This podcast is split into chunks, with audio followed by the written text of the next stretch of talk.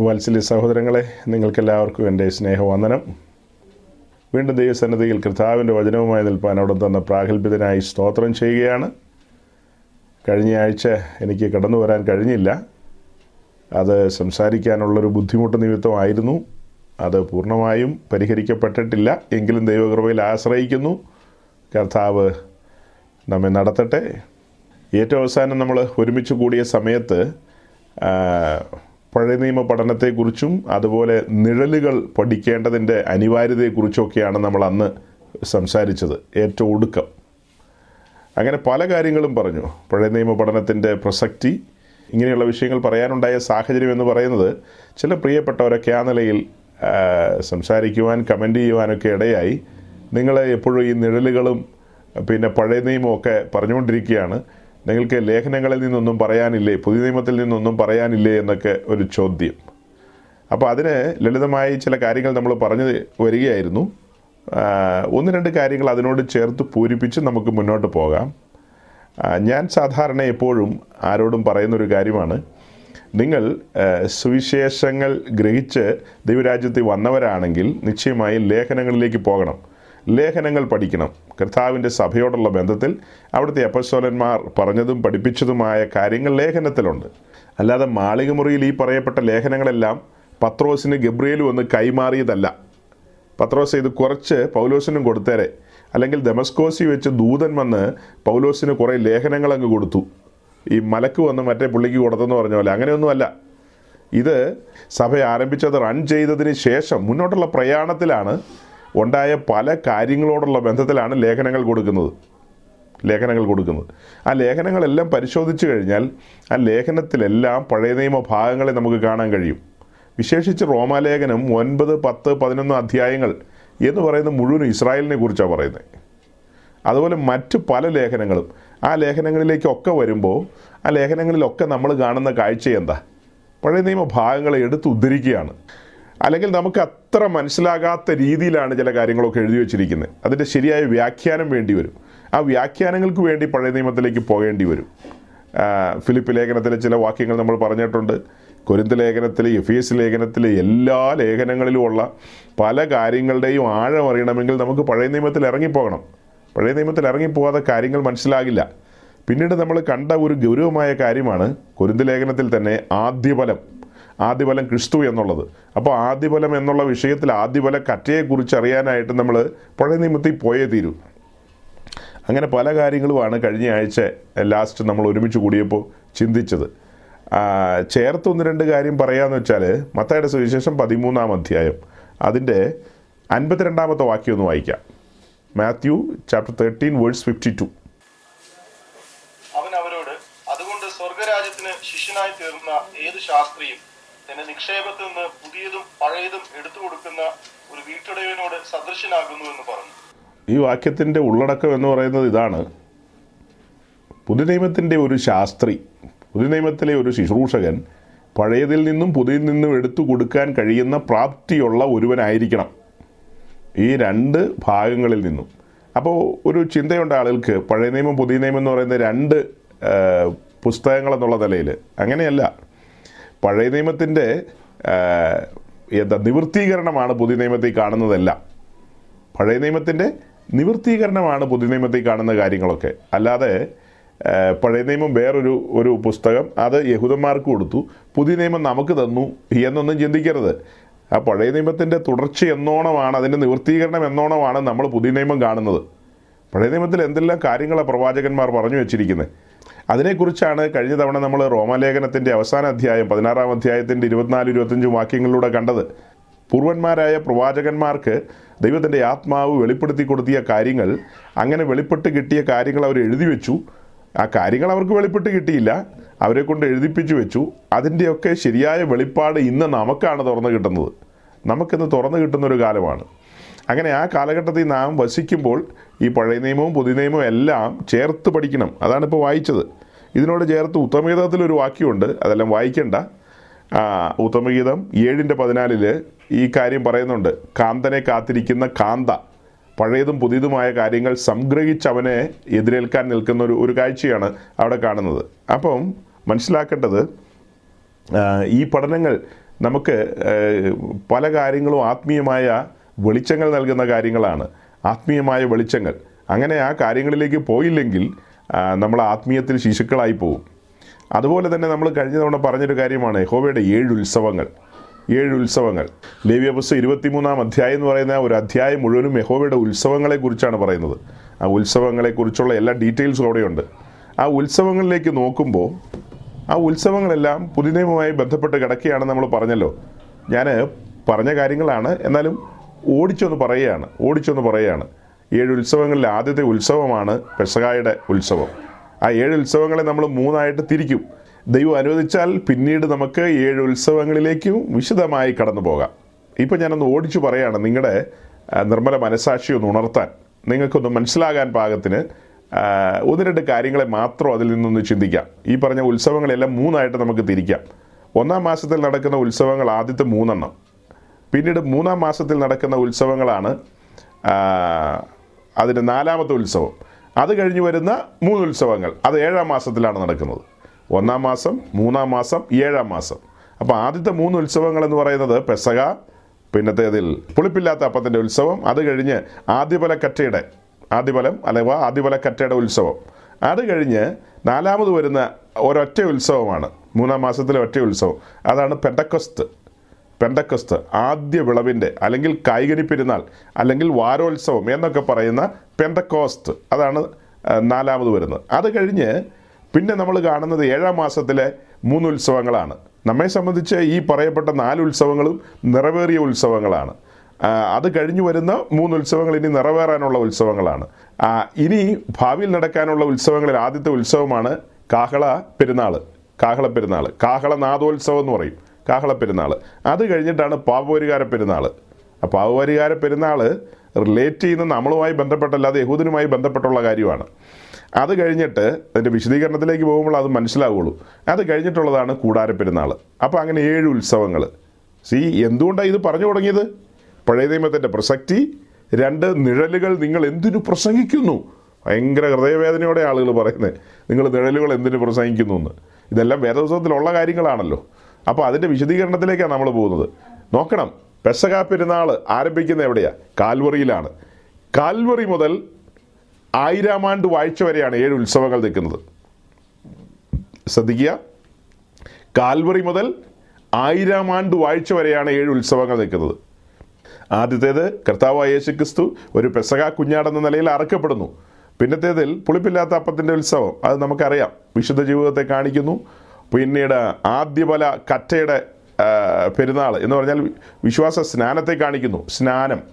അത് കഴിഞ്ഞ് പെൻഡക്കോസ്ത ആ പെൻഡക്കോസ്ത എന്ന് പറയുന്നത് ആത്മനിറവിന്റെ അനുഭവവുമായി ബന്ധപ്പെട്ട് ശരിക്കും പെന്തക്കോസ്റ്റ് പെരുന്നാൾ എന്ന് പറയുന്നത് ഇസ്രായേലിന് പ്രമാണം കൊടുത്തതുമായി ബന്ധപ്പെട്ടാണ്. ഹോരേബിൽ പ്രമാണം കൊടുത്തതുമായി ബന്ധപ്പെട്ടാണ് പെന്തക്കോസ്ത പെരുന്നാൾ നിൽക്കുന്നത്. നമ്മെ സംബന്ധിച്ച് മാളികമുറിയിൽ പരിശുദ്ധാത്മാവിന്റെ ഒരു എന്താ കവിഞ്ഞൊഴുക്കിനോടുള്ള ബന്ധത്തിൽ പരിശുദ്ധാത്മാവ് ഇറങ്ങി വന്ന് തന്റെ സഭയെ നയിക്കാൻ തുടങ്ങിയ ആ ഒരു ഒരു ആത്മനിറവിന്റെ അനുഭവം അത് വെച്ചിട്ടാണ് നമ്മൾ ആ കാര്യത്തിനൊരു വിശദീകരണം കൊടുക്കുന്നത്. ഓക്കെ അത് കഴിഞ്ഞിട്ട് പിന്നീട് നമ്മൾ പറഞ്ഞ കാഹളനാഥോത്സവം എന്ന് പറഞ്ഞു അത് ആ, തെസ്ലോനിക്ക് ലേഖനവുമായി ബന്ധപ്പെട്ട് നിൽക്കുകയാണ്. കർത്താവ് താൻ ഗംഭീരനാഥം പ്രധാന ദൂതന്റെ ശബ്ദം എന്ന രണ്ട് കാര്യവുമായിട്ട്. പിന്നീട് ദൈവത്തിന്റെ കാഹളമുണ്ട് അത് അത് കഴിഞ്ഞിട്ട് ഏഴ് വർഷം കഴിഞ്ഞ് സംഭവിക്കുന്ന കാര്യമാണ്. അപ്പോൾ അത് കഴിഞ്ഞ് പാവപരിഹാര പെരുന്നാൾ എന്ന് പറയുന്ന ആ, പെരുന്നാൾ. അടുത്ത എന്താ പറഞ്ഞത്? പാവപരിഹാര പെരുന്നാൾ. പാവപരിഹാര പെരുന്നാൾ എന്ന് പറയുന്നത് സെക്രിയാവിന്റെ പുസ്തകത്തിൽ ഓഷയായുടെ പുസ്തകത്തിലൊക്കെ പോയാണ് അതിന്റെ ഉത്തരം നമ്മൾ കണ്ടെത്തുന്നത്. അതായത് ഇസ്രായേലിന്റെ അകൃത്യവും പാപവും ഒക്കെ പോക്കിക്കൊണ്ട് അവർ കുത്തിയവങ്കിലേക്ക് നോക്കുകയും അവർക്കായി ഒരു ഉറവ തുറക്കുന്ന ദിവസം പാപപരിഹാരം ഇസ്രായേലിന്റെ പാപത്തെ സമ്പൂർണമായും പരിഹരിക്കുന്ന കാര്യം. നമ്മളുമായി ബന്ധപ്പെട്ട കാര്യമല്ല. അവരുമായി ബന്ധപ്പെട്ട കാര്യമാണ് സഭ എടുക്കപ്പെട്ടതിന് ശേഷമാണല്ലോ അത്. സഭ എടുക്കപ്പെട്ടതിന് ശേഷം ഏത് ക്രിസ്തു ഈ ഭൂമി ഭരിക്കുന്ന കാലത്ത് അവരുടെ ശുദ്ധീകരണത്തോടുള്ള ബന്ധത്തിൽ പല കാര്യങ്ങളും നടക്കും. അതിന്റെ ഒടുവിൽ ഏറ്റവും ഒടുവിൽ ഏറ്റവും ഒടുവിലേക്ക് വരുമ്പോൾ അത് ആ വിഷയങ്ങൾ പഠിക്കുമ്പോഴാണ് അതിന്റെ വാക്യങ്ങളൊക്കെ എടുത്ത് പറയുന്നത്. പക്ഷെ ഞാനിപ്പോൾ ഇപ്പം നമ്മൾ ആ വിഷയം പറയുന്ന കാലത്ത് നമ്മളോട് ഈ ചോദ്യം ചോദിക്കുന്ന ആളുകൾ അവർ ഈ വഴിക്ക് വരണമെന്നോ കേൾക്കണമെന്നോ ഇല്ലല്ലോ. ഇപ്പോൾ അവർ ചിലപ്പോൾ ശ്രദ്ധിച്ചാൽ അവർക്ക് മനസ്സിലാകാൻ വേണ്ടിയിട്ടാണ് പറയുന്നത്. കമ്പി വാചകങ്ങളിലങ്ങ് പറഞ്ഞു വിടുക നീ. അത്യാവശ്യം മനസ്സിലാക്കാൻ വേണ്ടി. അത് തന്നെയല്ല നമ്മുടെ വല്ല മനുഷ്യരും പ്രിയപ്പെട്ടവർ പിന്നീട് യൂട്യൂബിലൊക്കെ അപ്ലോഡ് ചെയ്യുമ്പോൾ ഇത് കേട്ട് കഴിഞ്ഞാൽ ആഹാ ഇങ്ങനെയൊക്കെ ഉണ്ടോ? അപ്പോൾ ഇത് അന്വേഷിക്കണമല്ലോ? പഠിക്കണമല്ലോ? എന്നൊരു ചിന്ത അവർക്കും വരട്ടെ. അതുകൊണ്ടങ്ങ് പറയുകയാണ്. അപ്പോൾ പാവപരിഹാര പെരുന്നാളിനോടുള്ള ബന്ധത്തിൽ ഇസ്രായേലിന് വേണ്ടി ഒരു ഉറവ തുറക്കും. കുത്തിയവെങ്കിലേക്ക് അവർ നോക്കും. അതാണ് ആ സംഭവം പറയുന്നത്. അത് കഴിഞ്ഞ് കൂടാരപ്പെരുന്നാൾ കൂടാരപ്പെരുന്നാൾ പിന്നീട് തന്റെ ജനത്തെ ചേർക്കുകയല്ലേ? മത്തായി ഇരുപത്തിനാലിൽ പറയുന്ന പോലെ ആകാശത്തിന്റെ അറുതി മുതൽ അറുതി വരെ ഭൂമിയുടെ നാല് കോണിൽ നിന്നും തന്റെ വ്രതന്മാരെ തന്റെ ദൂതന്മാരെ അയച്ച് മഹാകാഹള ധുനിയോടുകൂടി അവരെ ചേർത്ത് അവരുമായിട്ട് പിന്നീട് ഒരു കൂടാരപ്പെരുന്നാളാണ്. പിന്നീട് കൂടാരപ്പെരുന്നാളാണ്. ആയിരം വർഷമാണ് കൂടാരപ്പെരുന്നാൾ ആയിരം വർഷം ഈ ഭൂമിയിൽ കൂടാരപ്പെരുന്നാൾ ആഘോഷിക്കുകയാണ്. അപ്പോൾ നോക്കണം ഈ ഏഴ് ഉത്സവങ്ങൾ എങ്ങനെ നിൽക്കുന്നു? എങ്ങനെ നിൽക്കുന്നു? കാൽവറി മുതൽ ആയിരം ആണ്ട് വാഴ്ച വരെ നമ്മുടെ കത്തോലിക്ക സഹോദരങ്ങൾ ആയിരം ആണ്ട് വായിച്ച് വിശ്വസിക്കുന്ന പോലുമില്ല. അവർ ആയിരം ആണ്ട് വായിച്ചയിലൂടെ പോയിക്കൊണ്ടിരിക്കുക എന്നാണ് പറയുന്നത്. രണ്ടായിരം കൊല്ലമായിട്ടും അവർക്ക് ആയിരം വർഷമായിട്ടുള്ളൂ. അതങ്ങനെ ഒരു സംഖ്യയൊന്നും ഇല്ലെന്നല്ലേ അവർ പറയുന്നത്. ചുമ്മാ ഒരായിരം അത്രയേ ഉള്ളൂ. അപ്പോൾ ഇപ്പോൾ അങ്ങനെയാണെങ്കിൽ വലിയ വിഷയങ്ങൾ വരുമെന്ന് നമ്മൾ മുന്നമേ പറഞ്ഞിട്ടുണ്ട്. ഒന്നുകൂടെ പറഞ്ഞേക്കാം അല്ലേ ആയിരം ആണ്ട് വാഴ്ചയിലെ ഭരണം യേശുക്രിസ്തുവാണ് ഭരിക്കുന്നത്. അതിന് ഇവർ പറയുന്നത് യേശുക്രിസ്തുവാണ് ഭരിക്കുന്നതെന്നാണ് പക്ഷേ ആ ഭരണത്തിന്റെ പ്രത്യേകത പറയുന്നത് എന്താ?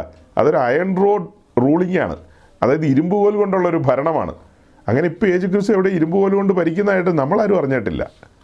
ഇപ്പോൾ യേശുക്രിസ്തു പറയുന്നത് എന്റെ രാജ്യം ഐഹികമല്ലെന്നാണ് പറയുന്നത്. ഞാനങ്ങനെ ഒരു സിംഹാസനോ ഞാനങ്ങനെ ഒരു ഒരു പരിപാടി ഇപ്പോൾ നടത്തുന്നില്ല. എന്റെ രാജ്യം ഐഹികമല്ല. ആത്മീയ ദൈവരാജ്യമാണ് ഇപ്പോഴുള്ളത്. അതിന് പകരം അവർ അത് അക്ഷരികമായിട്ട് ചിന്തിക്കുകയാണ്. അപ്പോൾ സൗരങ്ങളെ പറഞ്ഞു വരുന്നത് ഈ പഴയ നിയമ പഠനവും നിഴലുകൾ നിഴലുകളല്ലേ ഇതല്ല? ഈ നിഴലുകളെല്ലാം വെച്ചിട്ട് എത്ര മനോഹരമായ നിലയിലാണ് ഒരു പുതിയ നിയമ ഭക്തനെ സംബന്ധിച്ച് അവന്റെ മുമ്പിൽ ഈ കാര്യങ്ങൾ തുറന്നു വരുന്നത്. ഗൗരവമായിട്ടല്ലേ ഇതെല്ലാം തുറന്നു വരുന്നത്? നമ്മളുമായി ബന്ധപ്പെട്ടതും ഇസ്രായേലുമായി ബന്ധപ്പെട്ടതുമായ കാര്യങ്ങളൊക്കെയുണ്ട് ഇതിനകത്ത്. ഇസ്രായേൽ സഭയ്ക്ക് നിഴലാണ്. ദൈവസഭയ്ക്ക് നിഴലാണ്. ഇസ്രായേലുമായി ബന്ധപ്പെട്ട കാര്യങ്ങളെ പറയാതെയോ പഠിക്കാതെയോ ഒന്നും നമുക്ക് മുന്നോട്ട് പോകാൻ കഴിയില്ല. പഴയ നിയമത്തിലെ മുപ്പത്തൊമ്പത് പുസ്തകങ്ങളും ഒരു തരത്തിലല്ലെങ്കിൽ മറ്റൊരു തരത്തിൽ ഇസ്രായേലുമായി ബന്ധപ്പെട്ട് കിടക്കുന്ന കാര്യങ്ങളല്ലേ? അങ്ങനെ അവരുമായി ബന്ധപ്പെട്ട് കിടക്കുന്ന കാര്യങ്ങളാണ്. ആ കാര്യങ്ങളെ അവഗണിച്ചുകൊണ്ടൊരു പുതിയ നിയമ ക്രിസ്ത്യാനിക്ക് എങ്ങനെ മുന്നോട്ട് പോകാൻ കഴിയും? ഞാൻ ഇന്നലെ രാത്രി ഇസ്രായേലുമായി ബന്ധപ്പെട്ട ഒത്തിരി കാര്യങ്ങൾ സംസാരിച്ചു പോയി. അങ്ങനെ സംസാരിച്ചു പോയ കൂട്ടത്തിൽ എന്റെ ജീവിതാനുഭവങ്ങൾ പറഞ്ഞു. ചില വാചകങ്ങളിൽ എന്റെ ജീവിതാനുഭവങ്ങൾ ചില വാചകങ്ങളിലൂടെ പറഞ്ഞു. അതായത് വിശ്വാസത്തിൽ വന്ന് കുറേ കാലം കഴിഞ്ഞപ്പോൾ ഈ പഴയ നിയമ ഭാഗങ്ങളൊക്കെ വായിച്ചു വായിച്ചു വന്നപ്പോൾ ഇസ്രായേലിനെ പരിചയപ്പെടാനിടയായി. മിസ്രൈമിൽ നിന്ന് വിടിവിക്കപ്പെട്ട് ചെങ്കടൽ വഴിയായി മരുഭൂമിയിലൂടെ വാക്തത്വ ദേശത്തേക്ക് കൊണ്ടുപോയ ജനം അവർ ആ ദേശത്ത് ജീവിച്ചതും ദൈവത്തോട് ഇടപെട്ടതും പിന്നെ അവർ പ്രവാസത്തിൽ പോയതുമായ കാര്യങ്ങളൊക്കെ അന്ന് നമ്മൾ ലളിതമായി വായിച്ച് മനസ്സിലാക്കി. മുഴുവനായിട്ടല്ല ചില കാര്യങ്ങളൊക്കെ നമുക്ക് പിടി കിട്ടുമല്ലോ വായിച്ചാൽ മനസ്സിലാകുന്ന കുറേ കാര്യങ്ങളുണ്ട്. പിന്നെ ആഴങ്ങളും വ്യാഖ്യാനങ്ങളും ആവശ്യമുള്ളതിനൊക്കെ ദൈവം ദൈവദാസന്മാരുടെ പ്രസംഗങ്ങളിലൂടെയൊക്കെ ആ കാലഘട്ടത്തിൽ ബോധ്യം തന്നു. എനിക്കപ്പോൾ ഒരു വലിയ ഉത്സാഹവും ഒരു ഉന്മേഷവും ഉണ്ടായി. ഈ വിഷയങ്ങൾ ആഴത്തിൽ മനസ്സിലാക്കണമല്ലോ പഠിക്കണമല്ലോ എന്നുള്ളത്. അങ്ങനെ ആഴത്തിൽ മനസ്സിലാക്കുകയും പഠിക്കുകയും ചെയ്യുവാനുള്ളൊരു ത്വര വന്നതുകൊണ്ടാണ് ആ, അന്വേഷണാത്മകതയിലേക്ക് പോയത്. ഇപ്പം നമ്മളെന്നാ പറഞ്ഞത്? പഴയ നിയമ ഭാഗങ്ങൾ പഠിക്കേണ്ടത് ആവശ്യമാണ് നിഴലുകൾ പഠിക്കേണ്ടത് ആവശ്യമാണ് വിശേഷിച്ച് നമ്മുടെ വാഴ്ത്തപ്പെട്ടവനായ കർത്താവ് ഈശോ മിഷിയ പറഞ്ഞത് എന്താ? Matthew chapter twenty four verse thirty two അത്തിയെ നോക്കി ഒരു ഉപമ പഠിപ്പിൻ അതിന് കൊമ്പ് ഇളതായി ഇല തളിർക്കുമ്പോൾ വേനൽ അടുത്തു എന്ന് നിങ്ങൾ അറിയുന്നുവല്ലോ അങ്ങനെ ഇതൊക്കെയും കാണുമ്പോൾ അവൻ വാതിൽക്കൽ തന്നെ ആയിരിക്കുന്നു എന്ന് അറിഞ്ഞുകൊള്ളുവിൻ. ഓക്കെ ഈ വേഴ്സ് തേർട്ടി ടൂവിലേക്ക് വരുമ്പോൾ എന്താ കാണുന്നത്? അത്തിയെ നോക്കി ഒരു ഉപമ പഠിപ്പിൻ. ഞാൻ ഇന്നലെ ഒന്ന് പറഞ്ഞതാ എങ്കിലും മറ്റൊരു ആംഗിളിൽ നിന്ന് അല്പം പറഞ്ഞു പോകാനാ ചിന്തിക്കുന്നത്. അത്തിയെ നോക്കി ഒരു ഉപമ പഠിപ്പിന്ന്. അപ്പോൾ അത്തിയെ നോക്കണം ശ്രദ്ധിച്ചു നോക്കണം അതിനെക്കുറിച്ചുള്ള കാര്യങ്ങൾ അതിന്റെ ആഴങ്ങൾ പഠിക്കണം. എന്നിട്ട് നമ്മൾ ലൂക്കോസിലേക്ക് വരുമ്പോൾ ലൂക്കോസ് ഇരുപത്തൊന്നാം അധ്യായത്തിലുണ്ട്. ലൂക്കോസ് ഇരുപത്തൊന്നാം അധ്യായത്തിലേക്ക് വരുമ്പോൾ അത്തി മുതലായ സകല വൃക്ഷങ്ങളും തളിർക്കുമ്പോൾ മനുഷ്യപുത്രൻ വാതിൽക്കൽ എന്നാണ് അവിടെ പറയുന്നത്. അത്തി മുതലായ സകല വൃക്ഷങ്ങളും തളിർക്കുമ്പോൾ. അപ്പോൾ മത്തയുടെ സുവിശേഷം ഇരുപത്തൊന്നാം അധ്യായത്തിൽ നമ്മുടെ കർത്താവ് അത്തിയെ ശപിക്കുന്നുണ്ട് കേട്ടോ. അത്തിയെ ശപിക്കുന്നുണ്ട്. അപ്പോൾ അത്തിയെ ശപിക്കുന്നുണ്ട് ഒരു ശരാശരി പെറ്റിക്കോസുകാരൻ അങ്ങനെ കൂട്ടാം. കത്തോലിക്കരെ ഓർത്തഡോക്സുകാരെ ഒന്നും കൂട്ടുന്നില്ല ഞാൻ. ഈ പഴയ നിയമത്തിലേക്ക് നോക്കണ്ട പിന്നെ നിഴലൊന്നും നോക്കണ്ട എന്ന് പറയുന്ന മഹാരഥന്മാർ അത്തരക്കാരാരെങ്കിലും മത്തയുടെ സുവിശേഷം ഇരുപത്തൊന്നാം അധ്യായം വായിക്കാമെന്ന് വിചാരിച്ചോ? വായിച്ചു വായിച്ചു വരുമ്പോൾ നമ്മുടെ കർത്താവ് യേശു ക്രിസ്തു ധാന്യയിൽ നിന്ന് അങ്ങനെ എരുശലേമിലേക്ക് സഞ്ചരിച്ചു വരുമ്പോൾ വഴിയരിയിൽ ഒരു അത്തി നിൽക്കുന്നത് കണ്ടു. ആ അത്തിയിലേക്ക് നോക്കിയപ്പോൾ ധാരാളം ഇലയുണ്ട്. ഫലമൊന്നും കണ്ടില്ല. ഉടനെ അത്തിയെ ശാസിച്ചു. അങ്ങനെയല്ലല്ലോ? ആ തൽക്ഷണം അല്ലല്ലോ? അത്തി ഉടനെ അത്തിയെ ശപിച്ചു. പിന്നത്തേതിൽ നോക്കുമ്പോൾ കാണുന്നത് അത്തി ഉണങ്ങിപ്പോയിരിക്കുന്ന കാഴ്ചയാണ്. അത്തി ഉണങ്ങിപ്പോയി. അപ്പോൾ മത്തായി ഇരുപത്തൊന്നിൽ അത്തി ഉണങ്ങിപ്പോയി. മത്തായി ഇരുപത്തിനാലിലേക്ക് വരുമ്പോൾ പറയുകയാണ് അത്തിയെ നോക്കി ഒരു ഉപമ പഠിപ്പീൻ.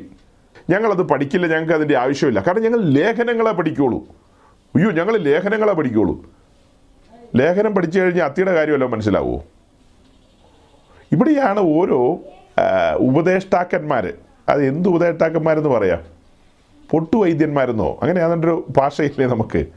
അതായത് വൈദ്യനൊന്നും അല്ലെന്നേ. ചുമ്മാ ഏതോ വൈദ്യരുടെ കൂട്ടത്തിൽ നിന്ന് മരുന്നെടുത്തു കൊടുത്തതാ. അഞ്ചോ ആറോ മാസം. ഏഹ് ഇവിടെ വല്ല നഴ്സുമാരൊക്കെ ഉണ്ടോ എന്തോ. അങ്ങനെ നേഴ്സ് കുറേ കാലം മൂത്തെന്ന് പറഞ്ഞാലും ഡോക്ടർ ആകില്ല അത് ഹെഡ് നേഴ്സേ ആവുള്ളൂ. അല്ലേ?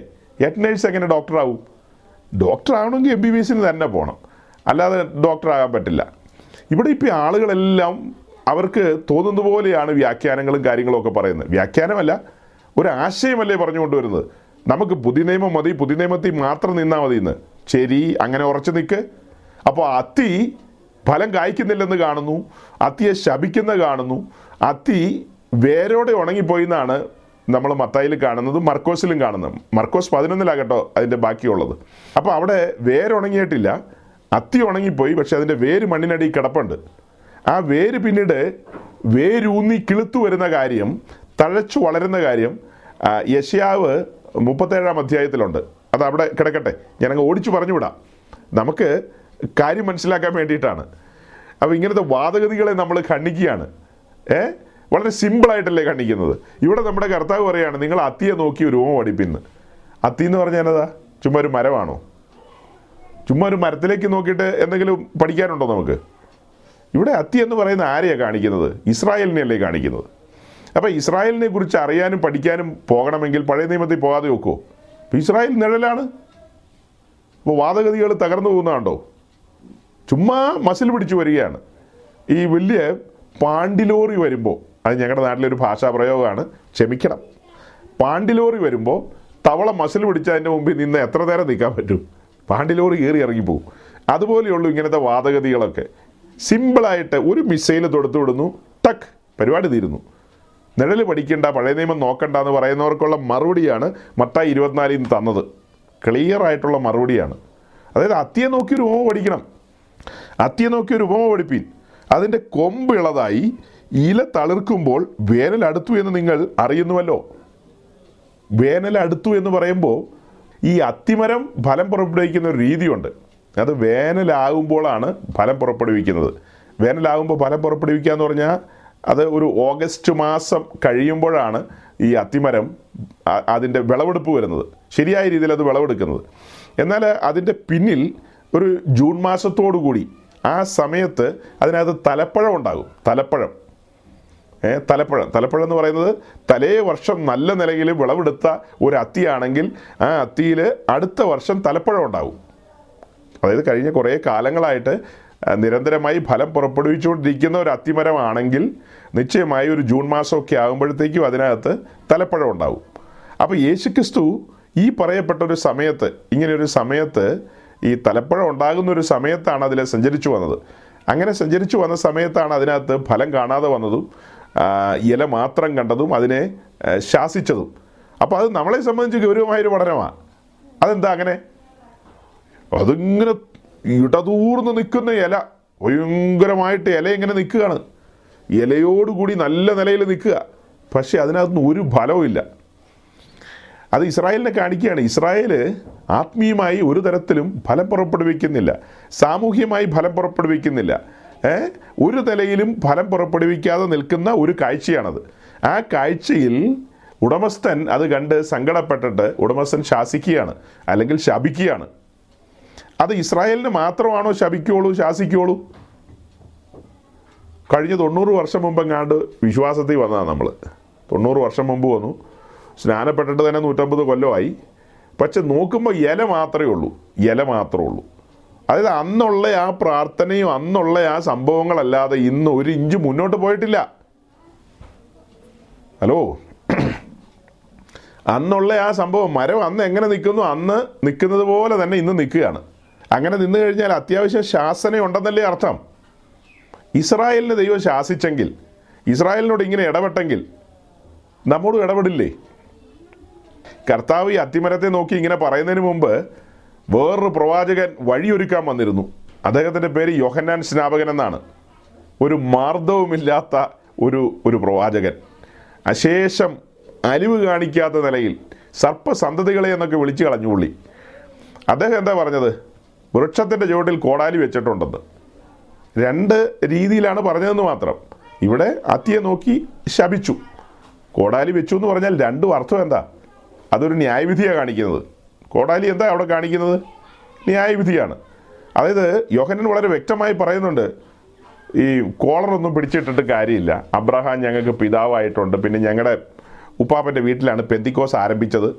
അല്ലെ പിന്നെ ഞങ്ങളുടെ ആ ഇവരാണ് അവിടെ ഏണി വെച്ച് കൊടുത്തത് കയറിപ്പോവാനായിട്ട് ഇതൊന്നും പറഞ്ഞിട്ട് കാര്യമില്ല. ഫലമുണ്ടോയെന്നാണ് ഉടയവൻ നോക്കുന്നത്. ഫലമുണ്ടോയെന്ന് ഫലമില്ലെങ്കിൽ കോടാലി വെച്ചിരിക്കുക എന്നല്ലേ പറഞ്ഞത്? അത് ഡയറക്റ്റ് നമ്മളോടുള്ള കാര്യമല്ല. ഈ മത്തായി മൂന്നി പറയുന്ന കാര്യം. അത് ഇസ്രായേലിനോടുള്ള ബന്ധത്തിലെ കാര്യം തന്നെയാണ് അതിന് തർക്കമൊന്നുമില്ല. പക്ഷേ ആ കാര്യം നമുക്ക് ആത്മീയമായിട്ട് എടുക്കാമെന്നേ. നമുക്കും എടുക്കാതെ ആത്മീയമായിട്ട്. അല്ലേ? അവർ ചുമ്മാ പുകഴുകയാണ്. അബ്രഹാം ഇസഹാക്ക് യാക്കോബ് എന്നൊക്കെ പറഞ്ഞ്. അല്ലേ? അവർക്ക് എപ്പോഴും പറയാനുള്ളതാണ് ഒബ്രഹാം ഇസഹാക്ക് യാക്കോബ് എന്ന്. നമ്മൾ നമ്മുടെ ആൾക്കാർ നമ്മുടെ നസ്രാണി ലോകവും ഇരുപത്തിനാല് മണിക്കൂറും പറയുന്നുണ്ട് പിതാവിനും പുത്രനും പരിശുദ്ധാത്മാവിനും. അങ്ങനെ ചുമ്മാ പിതാവിനും പുത്രനും പരിശുദ്ധാത്മാവിനും പറഞ്ഞിട്ട് കാര്യമില്ലെന്നേ. അങ്ങനെ അത് ആദരചർമ്മണമായി പോവുകയാണ്. ചുമ്മാ ജൽപ്പനങ്ങളാണ്. ഫലമുണ്ടോ സുഹൃത്തെ? ഫലം പുറപ്പെടുവിക്കപ്പെടുന്ന അനുഭവം ഉണ്ടോ? ഫലമൊന്നും പുറപ്പെടുവിക്കുന്നില്ല. പക്ഷെ ഞങ്ങൾ നാഴിക്ക് നാൽപ്പത് വട്ടം പിതാവിനും പുത്രനും പരിശുദ്ധാത്മാവിനും ഇങ്ങനെ പറഞ്ഞുകൊണ്ടിരിക്കും. ഇല ധാരാളമുണ്ട് ഇല ധാരാളമുണ്ട്. ആട്ടെ അത് ആ ഭാഗം അങ്ങനെ പറഞ്ഞു വിടാം. സൂചന എന്താ ഇപ്പം കിട്ടിയത്? ഈ മൊത്തത്തിൽ കിട്ടിയ സൂചന എന്താ? മൊത്തം ഇരുപത്തിനാലിലേക്ക് വരുമ്പോൾ അത്തിയെ നോക്കണം ശ്രദ്ധിക്കണം പഠിക്കണം എന്നുള്ളൊരു കാര്യമാണ് നമുക്ക് കിട്ടുന്നത്.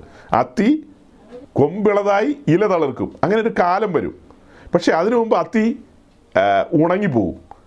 ഉണങ്ങിപ്പോകുന്നതും ഇത് തളിർക്കുന്നതുമായ ഒരു പിരീഡ് അതൊരു നീണ്ട പീരീഡല്ലേ? വലിയൊരു ഗ്യാപ്പാണ് അവിടെ വരുന്നത് വലിയൊരു ഗ്യാപ്പ്.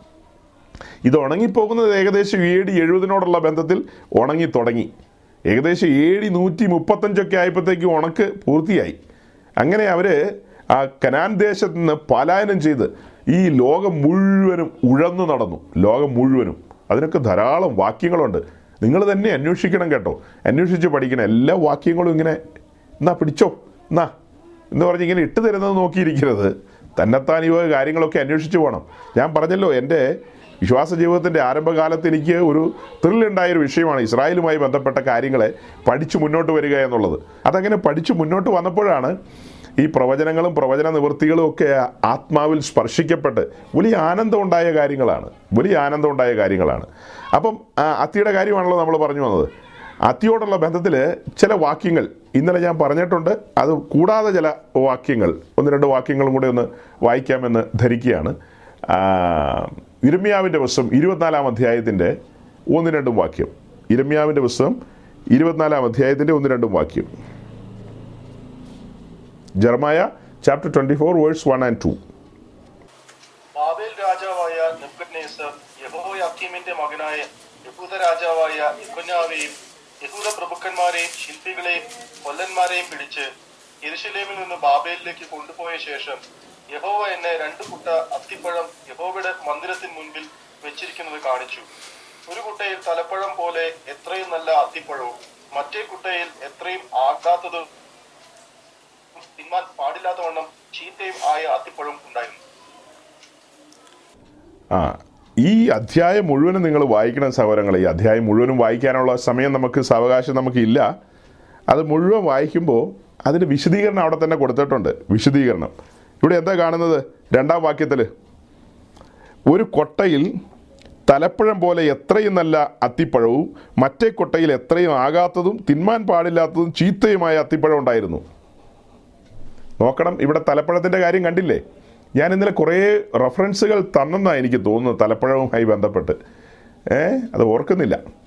അപ്പോൾ തലപ്പഴവുമായി ബന്ധപ്പെട്ട് കുറേ റെഫറൻസുകളുണ്ട്. ആ റെഫറൻസുകൾ പിന്നാലെ ഞാൻ സെൻഡ് ചെയ്ത് തരാം. ഓക്കെ. അപ്പോൾ ഈ തലപ്പഴത്തിന്റെ പ്രത്യേകത എന്താ? ഈ നോർമലിൽ വിളവെടുക്കുന്ന അത്തിപ്പഴത്തേക്കാളും ഇതിന് ടേസ്റ്റ് കൂടുതലായിരിക്കും. ഈ പറയപ്പെട്ട അത്തിപ്പഴത്തിന് തലപ്പഴത്തിന് ടേസ്റ്റ് കൂടുതലാണ്. അപ്പോൾ ഇവിടെ ഒരു കൊട്ടയ്ക്കകത്ത് രണ്ട് തരത്തിലുള്ള അത്തിപ്പഴം കാണുകയാണ്. രണ്ട് തരത്തിലുള്ള. ഒന്ന് തലപ്പഴം പോലെ ടേസ്റ്റ് ഉള്ളതും ഒന്ന് ആകാത്തതുമായ കാര്യം. അപ്പോൾ അതിന്റെ ഒരു ഡീറ്റെയിൽസ് നമുക്ക് ഒന്നാം വാക്യത്തിൽ കിട്ടുന്നത് ബാബേൽ രാജാവായ നെബുക്കുദിനേശ്വറിന്റെ കാലത്ത് അവിടെ രാജാവായിട്ടിരിക്കുന്നത് തെക്കേ ദേശത്ത് യഹൂദയിൽ രാജാവായിട്ടിരിക്കുന്നത് യഹോയാക്കീമാണ് യഹോയാക്കീമിന്റെ മകനായ യഹൂദ രാജാവായ യോഖന്യാവാണ്. അവനെല്ലാം ചില്ലറ പുള്ളിയല്ല. യഹോയായ ദൈവത്തെ എങ്ങനെ കോപിപ്പിക്കുക എന്നുള്ളത് റിസർച്ച് ചെയ്യുന്ന പാർട്ടികളാണ്. ഈ സമയത്ത് അവിടുത്തെ കുറേ ആളുകളെ പ്രവാസത്തിലേക്ക് പിടിച്ചുകൊണ്ട് പോയി. ഈ പ്രവാസം പ്രവാസം എന്ന് പറയുമ്പോൾ സൗരങ്ങളെ ഒറ്റയടിക്കല്ല ഇവരെ കൊണ്ടുപോയത്. ഏതാണ്ട് ഒരു മൂന്ന് ട്രിപ്പായിട്ടാണ് കൊണ്ടുപോയത്. അതിൽ ഏറ്റവും ഒടുവിലാണ് സമ്പൂർണമായിട്ടും കൊണ്ടുപോകുന്നത്. ആ കൊണ്ടുപോകുന്ന കൂട്ടത്തിൽ സാധുക്കളായ മനുഷ്യരെ ഒന്നും കൊണ്ടുപോയിട്ടില്ല. ഇരമ്യാവെ കൊണ്ടുപോയില്ല. അല്ലാത്ത ഒത്തിരി ആളുകളെ തുടക്ക സമയത്ത് കൊണ്ടുപോയതല്ല നല്ല മിടുക്കരായ ആളുകളെയാണ്. ഇപ്പോൾ ഇവിടെ വായിച്ച പോലെ രാജകുമാരന്മാരെയും പിന്നെ കൊല്ലന്മാരെയും എന്ന് പറഞ്ഞാൽ ശില്പികളെയൊക്കെ. അവർക്ക് പ്രയോജനം കിട്ടണം. അവിടെ കൊണ്ടു ചെന്ന് കഴിഞ്ഞാൽ എന്തെങ്കിലും പണിയെടുപ്പിക്കണമല്ലോ ചാപ്പാട് കൊടുക്കണ്ടേ. അങ്ങനെയുള്ള ആളുകളെയൊക്കെയാണ് ആദ്യ ട്രിപ്പിൽ കൊണ്ടുപോയത്. പിന്നെ രണ്ടാമത്തെ ട്രിപ്പിലും മൂന്നാമത്തെ ട്രിപ്പിലാണ് വ്യാപകമായിട്ട് കൊണ്ടുപോയത്. അങ്ങനെയാണ് പ്രവാസം ആരംഭിക്കുന്നത്. അല്ലെങ്കിൽ ഇവരുടെ പാലായനം അവിടെ ആരംഭിക്കുകയാണ്. സമ്പൂർണമായിട്ട് ഒരു പാലായനം.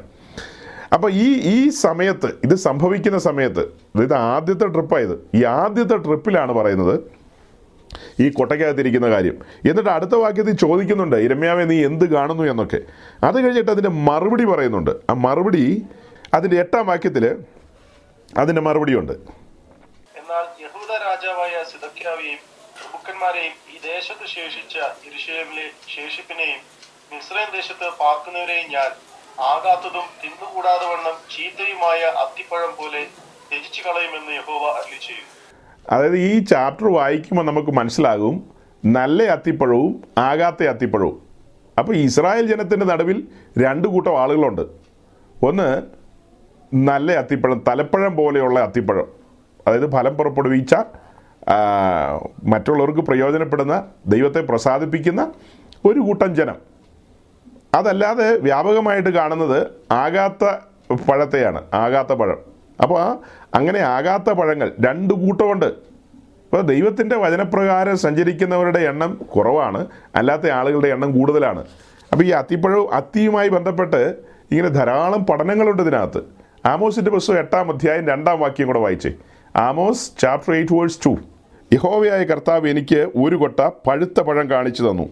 ആമോസ് നീ എന്ത് കാണുന്നു എന്ന് അവൻ ചോദിച്ചതിന് ഒരു കൊട്ട പഴുത്ത പഴം എന്ന് ഞാൻ പറഞ്ഞു. യഹോവ എന്നോട് അരളി ചെയ്തത് എന്റെ ജനമായ ഇസ്രായേലിന് പഴുപ്പ് വന്നിരിക്കുന്നു. ഞാനിനി അവരെ ശിക്ഷിക്കാതെ വിടുകയില്ല. അത് കഴിഞ്ഞിട്ടുള്ള വാക്യവും ഗൗരവമുള്ള വാക്യമാകട്ടോ. അത് കഴിഞ്ഞിട്ടുള്ള വാക്യത്തിൽ എന്താ എഴുതിയിരിക്കുന്നത് അന്നാളിൽ മന്ദിരത്തിലെ ഗീതങ്ങൾ മുറവിളിയാകും എന്ന യഹോവയായ കർത്താവിന്റെ അരുളപ്പാട്. ശവം അനവധി എല്ലായിടത്തും അവയെ എറിഞ്ഞു കളയും മിണ്ടരുത്. ഇസ്രായേലിനെ കുറിച്ച് ദൈവം കാണുന്ന ആ കാഴ്ച തന്റെ പ്രവാചകനിലൂടെ പറയാണ്. ആകാത്ത അത്തിപ്പഴം പോലെയാണ് ഇസ്രായേലിനെ കാണുന്നത്. എന്റെ ജനത്തിന് പഴുപ്പ് വന്നിരിക്കുന്നു. പഴുപ്പ്. പഴുപ്പെന്ന് പറയുമ്പോൾ ഈ അത്തിപ്പഴത്തോട് ചേർത്ത് വെച്ച് കാണുന്ന ഒരു കാഴ്ച യഷ്യാവിന്റെ പുസ്തകം ഒന്നാം അധ്യായത്തിൽ നമുക്കറിയാം.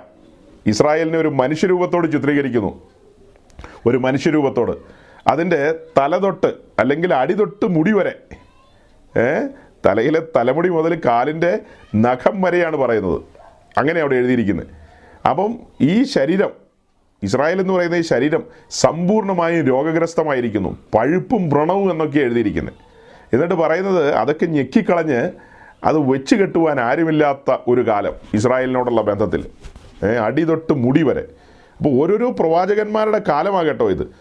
യശയാവിന്റെ കാലത്തിന് ശേഷമുള്ളൊരു കാലമാണിത്. ആമോസ് പ്രവചിക്കുന്ന ഒരു കാലം. ആമോസ് പ്രവചിക്കുന്ന കാലം. അപ്പോൾ ഈ കാലത്ത് അതിന്റെ മൂന്നാം വാക്യത്തിൽ ഒരു പ്രസക്തമായ കാര്യമുണ്ട്. അത് നമുക്ക് ചിന്തിക്കാവുന്ന കാര്യമാണ്. അവിടെ എന്താ പറയുന്നത്? അന്നാളിൽ മന്ദിരത്തിലെ ഗീതങ്ങൾ മുറവിളിയാകും എന്ന യഹോവയായ കർത്താവിന്റെ അരുളപ്പാട്. ശവം അനവധി എല്ലായിടത്തും അവയെ എറിഞ്ഞു കളയും. മന്ദിരത്തിലെ ഗീതങ്ങൾ മുറവിളിയാകും എന്ന് പറഞ്ഞാൽ? അതായത് ഇസ്രായേലിന്റെ മന്ദിരം എന്ന് പറഞ്ഞാൽ എരുശിലേമിലെ ദൈവാലയം. എരുശിലേമിലെ ദൈവാലയത്തിലെ ചടങ്ങുകൾക്കൊന്നും ഒരു മുടക്കവുമില്ല.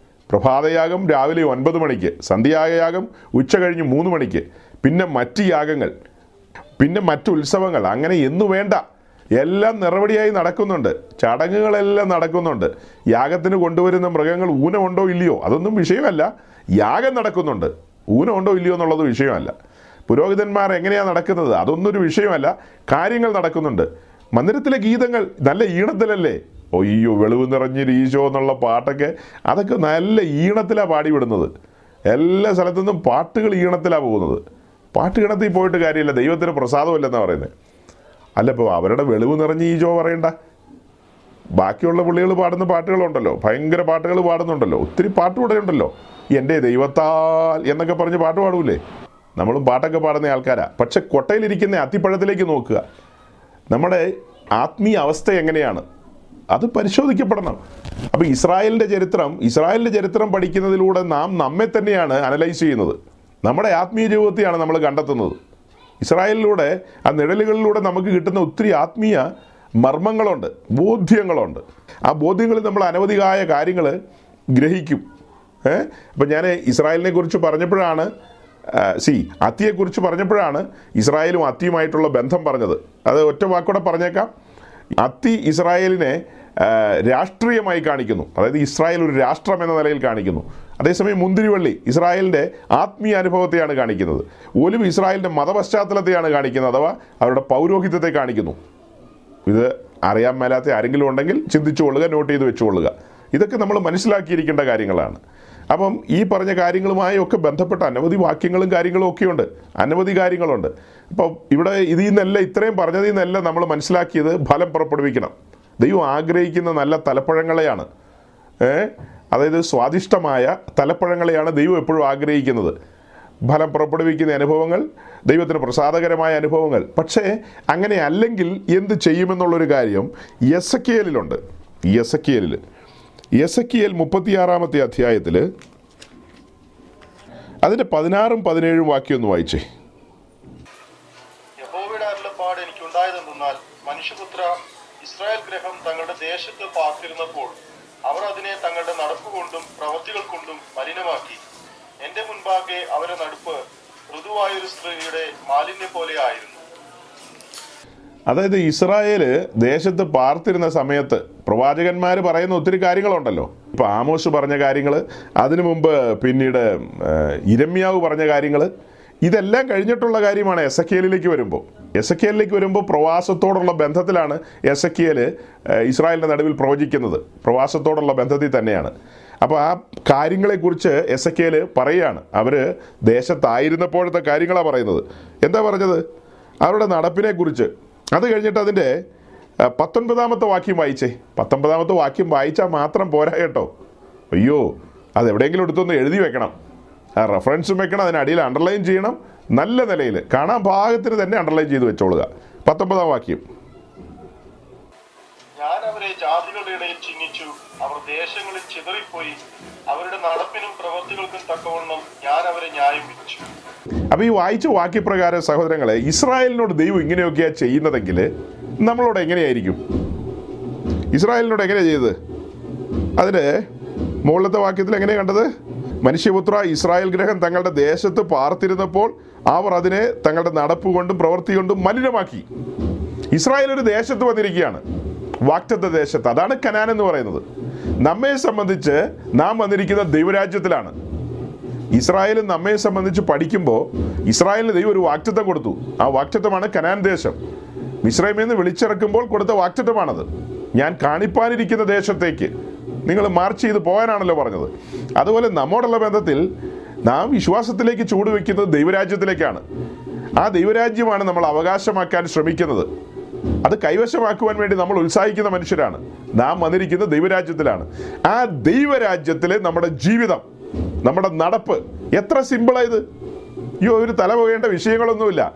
കണ്ടമാനം വ്യാഖ്യാനിച്ച് തലവേദന ഉണ്ടാക്കേണ്ട ആവശ്യമില്ല. സിമ്പിളാണ് ഇസ്രായേലിന് കൊടുത്ത ആ ദേശം അതായത് വെറും മിശ്രൈമിലെ ചന്തയിൽ നിന്ന് വാങ്ങിച്ച ആടിന്റെ രക്തം കൊണ്ട് വീണ്ടെടുത്ത ആ ആ ജനത്തെ ദൈവം ഇങ്ങനെ പരിശോധിച്ചെങ്കിൽ കുഞ്ഞാടിന്റെ തങ്കച്ചോരയാൽ വീണ്ടെടുത്ത് തന്റെ രാജ്യത്തിലേക്ക് അതായത് ദൈവരാജ്യത്തിലേക്ക് കൊണ്ടുവന്നിരിക്കുന്ന നമ്മുടെ നടപ്പ് പരിശോധിക്കും. നമ്മുടെ ജീവിതം പരിശോധിക്കുമെന്ന് അങ്ങനെയല്ലേ വായിച്ചത്? ഞാൻ അവരെ ജാതികളുടെ ഇടയിൽ ചിഹ്നിച്ച് അവർ ദേശങ്ങളിൽ ചിതറിപ്പോയി. അവരുടെ നടപ്പിനും പ്രവൃത്തികൾക്കും തക്കവണ്ണം ഞാൻ അവരെ ന്യായം വിധിച്ചു. അവർ സ്വദേശത്തായിരുന്നപ്പോഴുള്ള അവരുടെ നടപ്പ്. അതിനനുസരിച്ച് ന്യായം വിധിച്ച് അവരെ ചിതറിച്ചു കളഞ്ഞു. ഇനി ചിതറിപ്പോയ ദേശത്ത് അവരുടെ നടപ്പ് എങ്ങനെയുണ്ടെന്ന് ദൈവം നോക്കി. അവിടെ അവർ അനുതാപത്തിലാണോ? അവർ ദൈവത്തെങ്കിലേക്ക് നോക്കുന്നുണ്ടോ? ഏ? അവരുടെ വീണ്ടെടുപ്പുകാരനെ അവർ സ്മരിക്കുന്നുണ്ടോ? എന്നുള്ളതെല്ലാം അവിടെയും നോക്കി. അതിന് തക്കവണ്ണമാണ് ദൈവം അവരോട് ഇടപെട്ടത്. അങ്ങനെയെങ്കിൽ കൃപാകാലമാണിത്. കൃപാകാലമാണ്. ആ കൃപയെ ആസ്വദിക്കുന്നവരാണ് നമ്മൾ കൃപാകാലഘട്ടത്തിൽ ദൈവരാജ്യത്തിൽ വന്നിരിക്കുന്ന നാം ആ മഹാകൃപയെ അഗണ്യമാക്കുന്നുണ്ടോ? രണ്ടു കുരിന്തിർ ആറിന്റെ ഒന്നാ ഞാൻ പറഞ്ഞത്. ആ മഹാകൃപയെ നാം അഗണ്യമാക്കുന്നുണ്ടോ എന്നുള്ളതൊരു വലിയ ചോദ്യമാണ് കൃപയാൽ ഉദ്ധാരണം പ്രാപിച്ചവരാണ് നാം. കൃപയാൽ മുൻപോട്ട് പ്രയാണം ചെയ്യുകയാണ്. ഇപ്പോൾ നമ്മുടെ നങ്കൂരം കിടക്കുന്നത് ഉത്തരഗിരിയായ സിയോനിലാണ്. ആണോ ഇല്ലയോ എന്ന് എനിക്കറിയില്ല.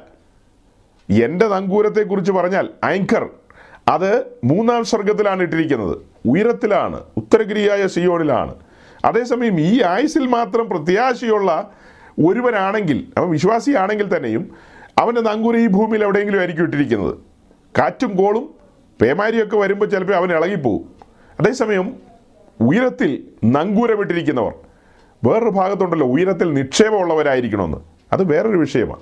ഇത് നമ്മുടെ ജീവിത നൗക ഈ നമ്മുടെ നൗക എന്നൊക്കെ പറഞ്ഞാൽ പുതിയ തലമുറ ആരെങ്കിലും കേൾക്കുന്നുണ്ടെങ്കിൽ പിടികിട്ടുമെന്തോ?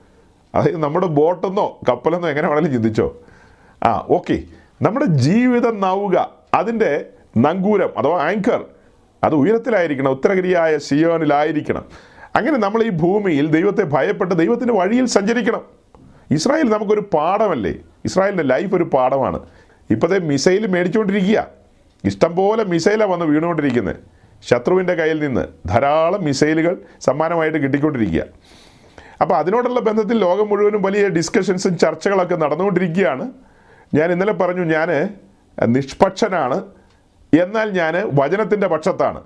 യഹോവയെ അനുഗ്രഹിച്ച യഹോവ തെരഞ്ഞെടുത്ത തന്റെ ജനമായ ഇസ്രായേൽ. അതിനൊരിക്കലും മാറ്റമൊന്നും വന്നിട്ടില്ല. അവരെ അവരുടെ നടപ്പിനനുസരിച്ച് ദൈവം അവരെ കൈവിടും. അതിനനുസരിച്ച് അവരുടെ നടപ്പ് ക്ലിയർ ചെയ്യുമ്പോൾ അവരെ തിരിച്ചെടുക്കും. ഇപ്പം ഇവിടെ വായിക്കുന്നത് അങ്ങനെയല്ലേ ന്യായം വിധിക്കുമെന്നാണ് വായിച്ചത്. അതിന് ലിവിയപ്പസ് ഇരുപത്തി ആറാം അധ്യായത്തിലേക്ക് വരുമ്പോൾ ഒരു ഉത്തരവും കൂടെ കിട്ടും. ലിവി അപ്പസ് ഇരുപത്തി ആറാം അധ്യായത്തിന്റെ നാൽപ്പതാം വാക്യം.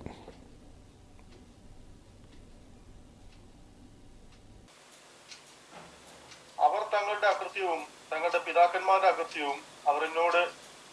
ദ്രോഹവും അവർ എനിക്ക് നടന്നതുകൊണ്ട് അവർക്ക് നടന്ന് അവരെ ശത്രുക്കളെ ശത്രുക്കളുടെ ദേശത്ത് വരുത്തിയത് ഏറ്റുപറയുകയും അവരുടെ പരിച്ഛേദന ഹൃദയം അപ്പോൾ താഴുകയും അവർ തങ്ങളുടെ അകൃത്യത്തിനായിട്ടുള്ള ശിക്ഷ അനുഭവിക്കുകയും ചെയ്താൽ. ആ അങ്ങനെ നിൽക്കട്ടെ.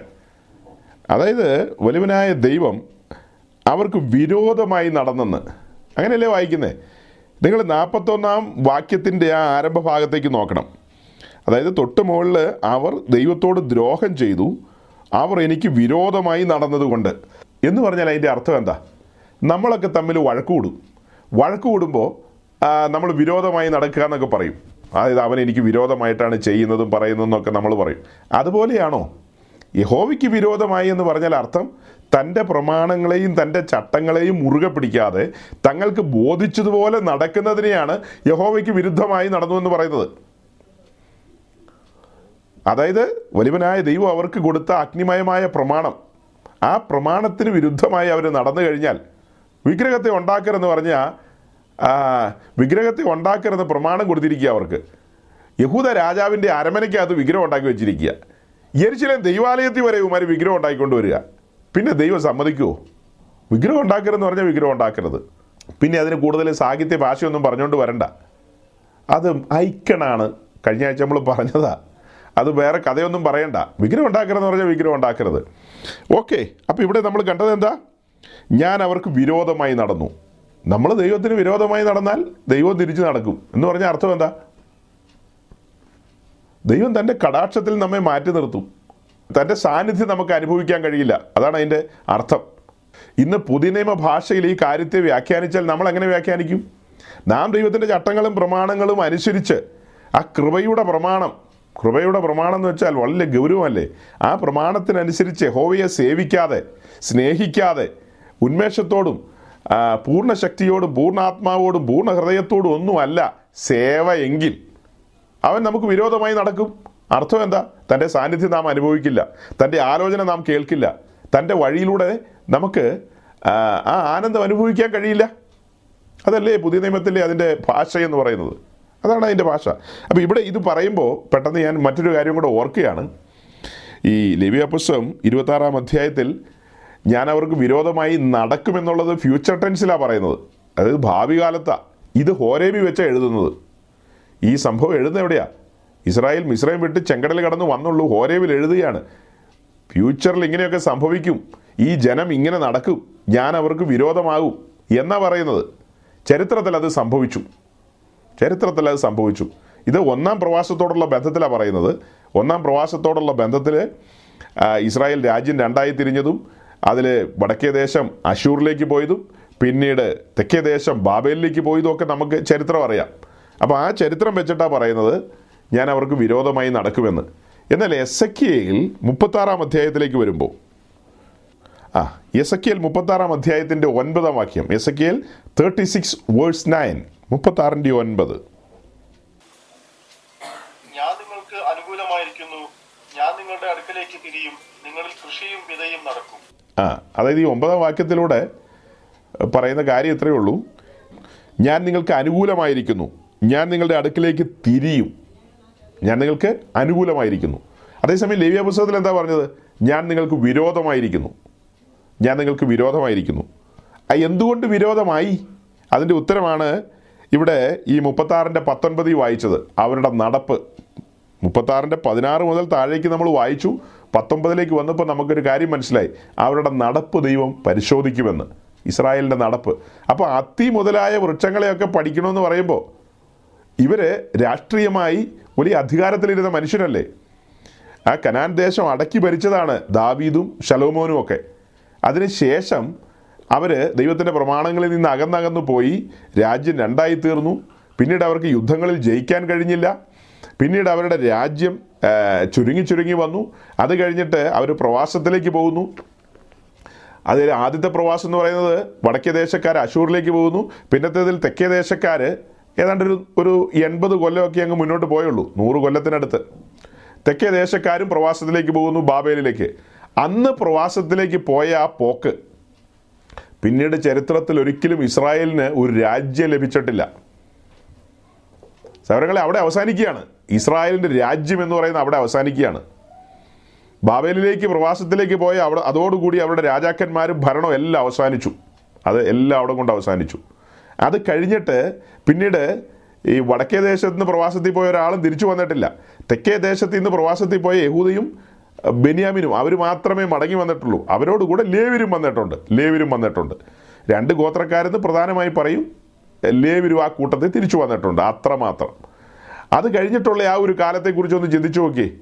പ്രവാസത്തിൽ നിന്ന് മടങ്ങി വരുന്ന കാര്യത്തോടുള്ള ബന്ധത്തിൽ നമുക്ക് യസ്രായെ കാണാം സിറുബാബേലിനെ കാണാം യോശുവായെ കാണാം അങ്ങനെ പലരെയും കാണാം.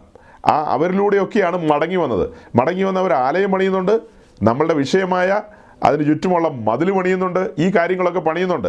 പക്ഷേ അവർ രാഷ്ട്രീയമായി തളത്തില്ല. അത്തി അവരുടെ അത്തി ഇസ്രായേൽ എന്ന് പറയുന്ന അത്തി ഫലം പുറപ്പെടുവിക്കാതെയായി. രാഷ്ട്രീയമായി അവർക്കിനി ഒരു അധികാരമില്ല അപ്പോൾ ഇവർ പ്രവാസത്തിലേക്ക് പോയത് എങ്ങനെയാ? ബാബേലാണ് പിടിച്ചോണ്ട് പോയത്. ബാബേൽ സാമ്രാജ്യം. അത് കഴിഞ്ഞിട്ട് പിന്നീട് അവർ മടങ്ങി വരുന്ന കാലഘട്ടത്തിലെ സാമ്രാജ്യം ഏതാ? പേർഷ്യൻ സാമ്രാജ്യമാണ്. പേർഷ്യൻ മെതോ പേർഷ്യ അപ്പം മെതോ പേർഷ്യയുടെ ഭരണത്തിന് കീഴിലാണ് കനാൻ എന്ന് പറയുന്നത്. മെതോ പേർഷ്യയുടെ പരാജയത്തിന് ശേഷം പിന്നീട് അലക്സാണ്ടറുടെ ഭരണത്തിന്റെ കീഴിലേക്ക് വന്നു. യവന സാമ്രാജ്യത്തിന്റെ കീഴിലേക്ക് വന്നു. അലക്സാണ്ടറിന്റെ മരണശേഷം തന്റെ സാമ്രാജ്യം രണ്ടായിട്ട് വിഭജിച്ചു പോയി. അതായത് തെക്കും വടക്കുമായിട്ട് രണ്ട് അതിന്റെ വിശദീകരണത്തിലേക്കൊന്നും പോകുന്നില്ല.